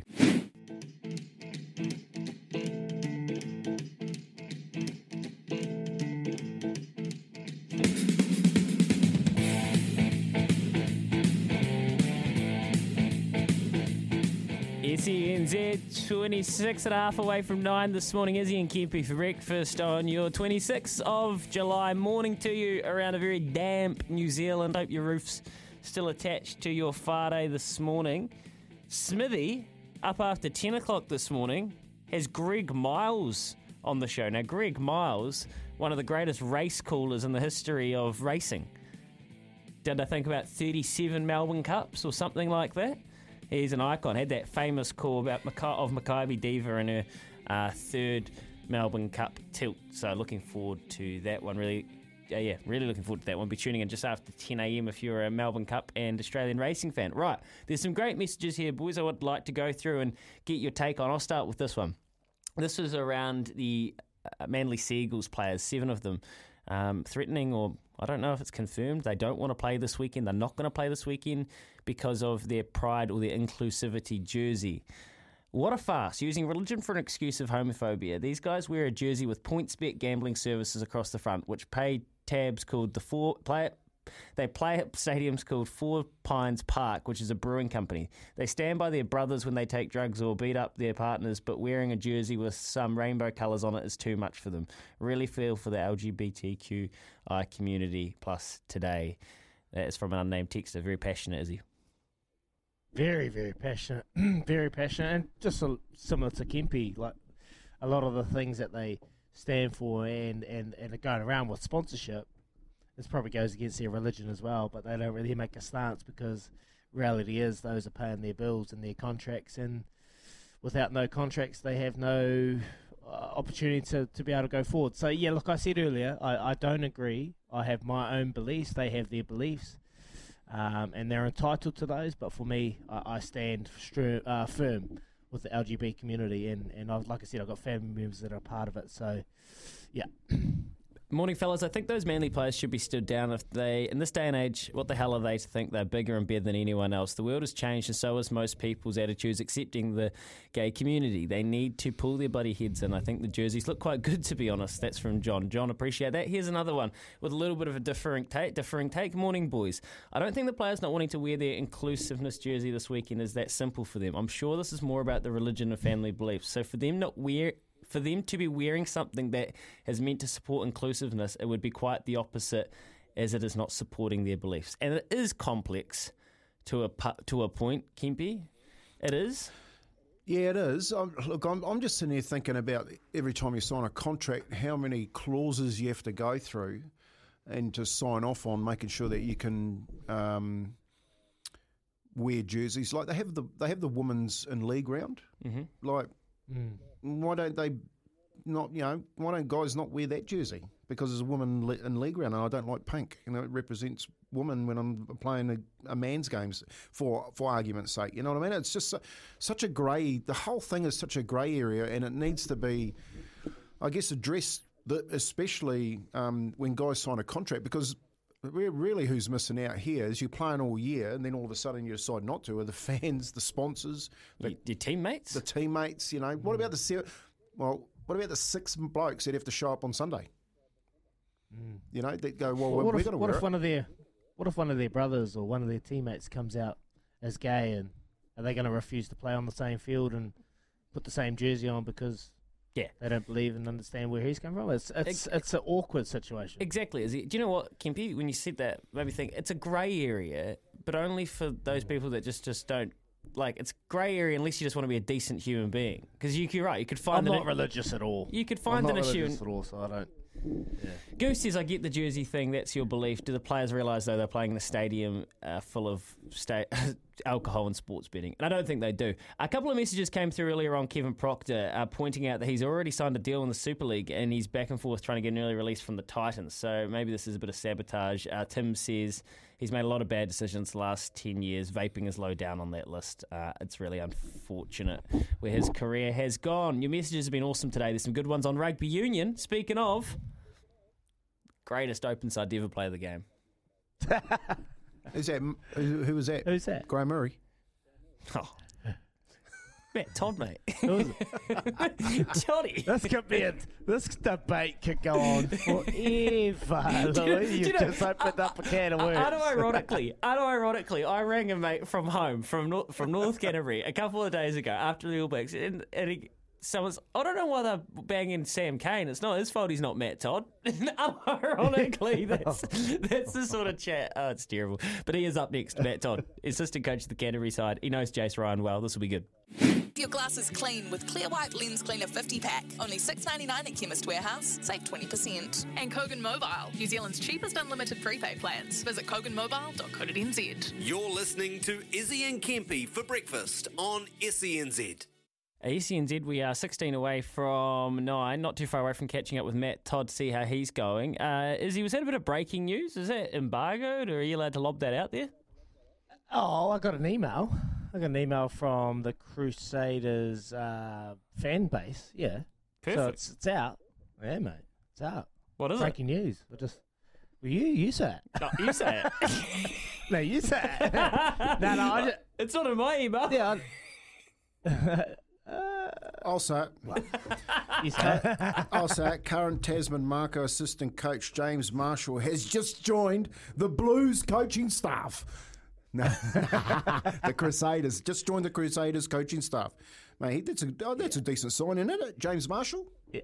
It's a great sign. He's part of the What a Lad podcast, and uh, obviously they're streaming on on SENZ. And uh, yeah, James Marshall played for the Hurricanes. Tasman Mako, he'd be great signing. Great signing. Andrew Goodman went there straight out of playing, and uh, great rugby mind. He's gone on to do great things. So, yeah, huge news for the Crusaders, and they're going to have to find another coach. And well, all the stars are aligning. Maybe, maybe, maybe our next guest will take it up. It's just come to my attention that he has just started his coaching role, and he's one from one. Matt Todd, he's on the line now. Morning, Matt. How we going, team? Good, mate. Good, mate. Appreciate you coming on the show, Toddy. Uh, mate, how's the first couple of weeks in the assistant coaching role been for you, mate? Obviously, a good start on the weekend, but you won't take too much from that uh, preseason game, mate. But how's the last couple of weeks been? No, it's been good. A little bit of a learning curve just around, I guess, the planning that goes into training and, and that. But it's been awesome, mate. The, the boys have been great, just the enthusiasm and um, want to get stuck in. And we've had a good balance, I guess, between footy content and having a good time and, um, I guess, building those connections as a team. Well, yeah, hundred percent, mate. That's the main thing. Um, hey, everyone's talking about Jace Ryan going into the All Blacks. I'm going to ask the question straight off, mate, because you you were one bloke that I think um, always got his head in those dark places. What does what does what does Jace bring to the All Blacks as far as that goes?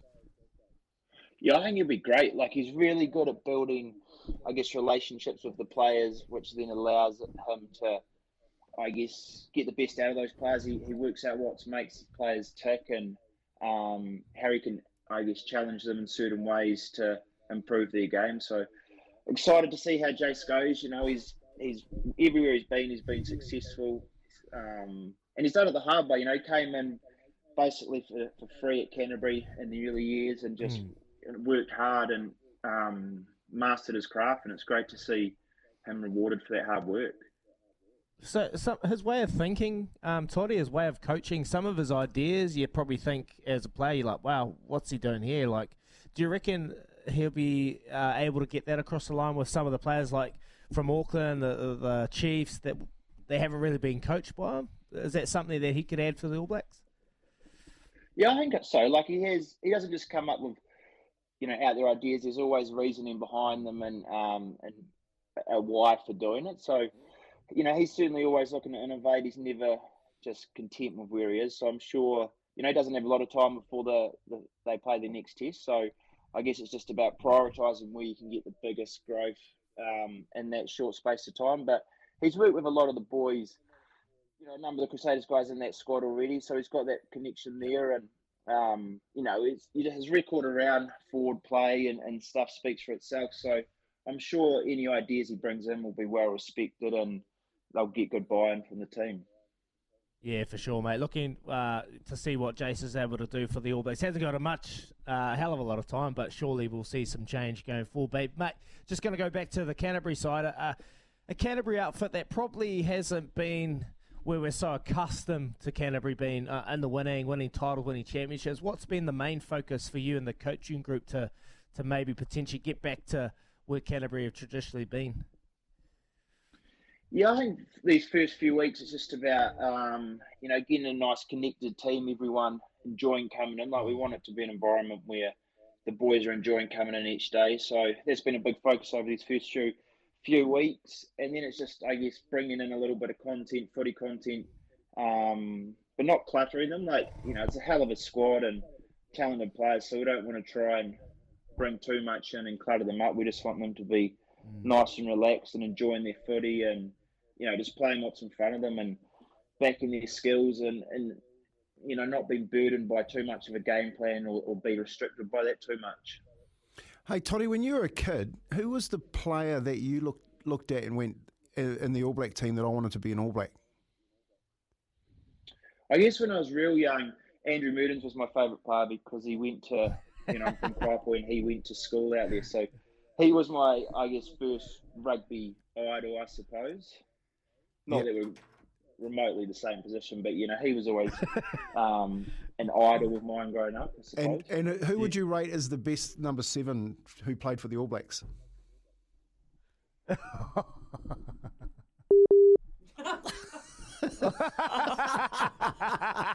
He's hung up on ya. He's hung up. Sorry, have we lost him? Oh, that's perfect. that is perfect. He's like- Kempy, he's like- you've he's finally like done me. Drop the mic. he dropped the mic. No, we've had problems with the phones all morning. I, he um. No, it's not a problem with the phone. It's a problem with your question. Is that- you got him, you reckon? They got the theme. The Crusaders. have finally got one. What happened, Kiz? Oh, funny. No, that's Oh, all right. you crack me Um, up. he there's a text that have just come through from Craig. Hi guys, is Matt Todd for rugby like Matt Henry for cricket? Never the national team's first choice, but never lets them down when selected. Craig it is bang on. Craig always does a job, Mate. eh? Is he? He just grafts. He is a grinder, and he just never ever gives up, mate. And yeah, he is. He is. He never got the recognition that he thoroughly deserved. I want to feel. I want to ask Like, the I- question if he's got the phone call from Razor yet. That was my next question. That was my next question. I was going to say, look, uh, I can see it happening. I can see it happening. He's got to go back to Japan for one more year and, and finish off his contract with Toshiba. But going forward, mate, like, yeah, he, I'd be if I was Razor, because Razor loves bringing in uh, former players or people that are a part of rugby that understand what it's like to be a rugby player. They've got great rugby mind. That's what James Marshall. When you think of James Marshall, Andrew Goodman came straight out of Tasman playing days, got an opportunity to come to Christchurch Crusaders. And from the outside, when I was there, I was like, oh, I wonder how this is going to go. But, mate, he understands. So you want players in there or, or coaches in there that really understand. They, they innovate. They, they think about the game when they're sleeping, mate. They dream about it all sing, every single day, and that's what Razor will be looking for. And I, I wouldn't be surprised if he hasn't pro- approached them already because he's he's lost two coaches. Now he's got to go find a Ford coach. Who is that Ford coach? If it's not Oh. Matt Todd, like who is the realistic um, option for for Razor? You think about Could, around could the Matt. Todd be a Ford's coach, like in the in the Yeah. Yeah? so he could do what Jace Ryan did. pro- probably not for the coming Yeah. year, right? Is he? That would be like he even alluded to Not- the steep learning curve. Like there's probably needs a bit more time in the saddle. Do you think? Yeah, needs a bit more time, but he, he understands lineouts, he understands scrums, he understands the breakdown, the way phase play attack. Like he is an actual ball player. I could see him being a coach for sure, hundred percent. Benji Marshall. What do you laugh? I'm, la- I'm laughing at the What you- timing. The timing of the WhatsApp on the station's unbelievable, mate. Are you, are you trying to put it down to a tech issue? That was great. I'm, that was I'm gonna message him. Did you hang up on Sir Kempy? Would be the first time. Uh, actually, here's one for you, Kempy. This will cheer you up. Kempy, thanks for the excellent pie recommendation. Enjoyed ourselves at the crowded house and a couple of decent feeds at arranged marriage. Ruddy cold. Uh, but enjoyed the Naki and we'll be back soon. JD, oh, JD was there for Opunake Cup Day. Yeah, no, no. Oh, that's good to hear, JD, that you ended up going to Al's favourite pie shop and, and Doc's pub, the Crowded House. I'm pretty sure that Smithy's been in there a few times too, the Crowded House. Had a few beers on his uh, on his way on his way up there when he's commentating. Look at him, he's shaking his head. Yeah, he's been in there a few times. We'll, we'll find out after this when we sleep on it. With the Doyen, we're seven away from nine. Sometimes needing new tyres can catch us by surprise. That's why Tyre Power gives you the power of zip pay and zip money. You can get what you need now, get back on the road safely, and pay for it later. Terms and conditions apply. So visit tyrepower.com.au or call 13 21 91.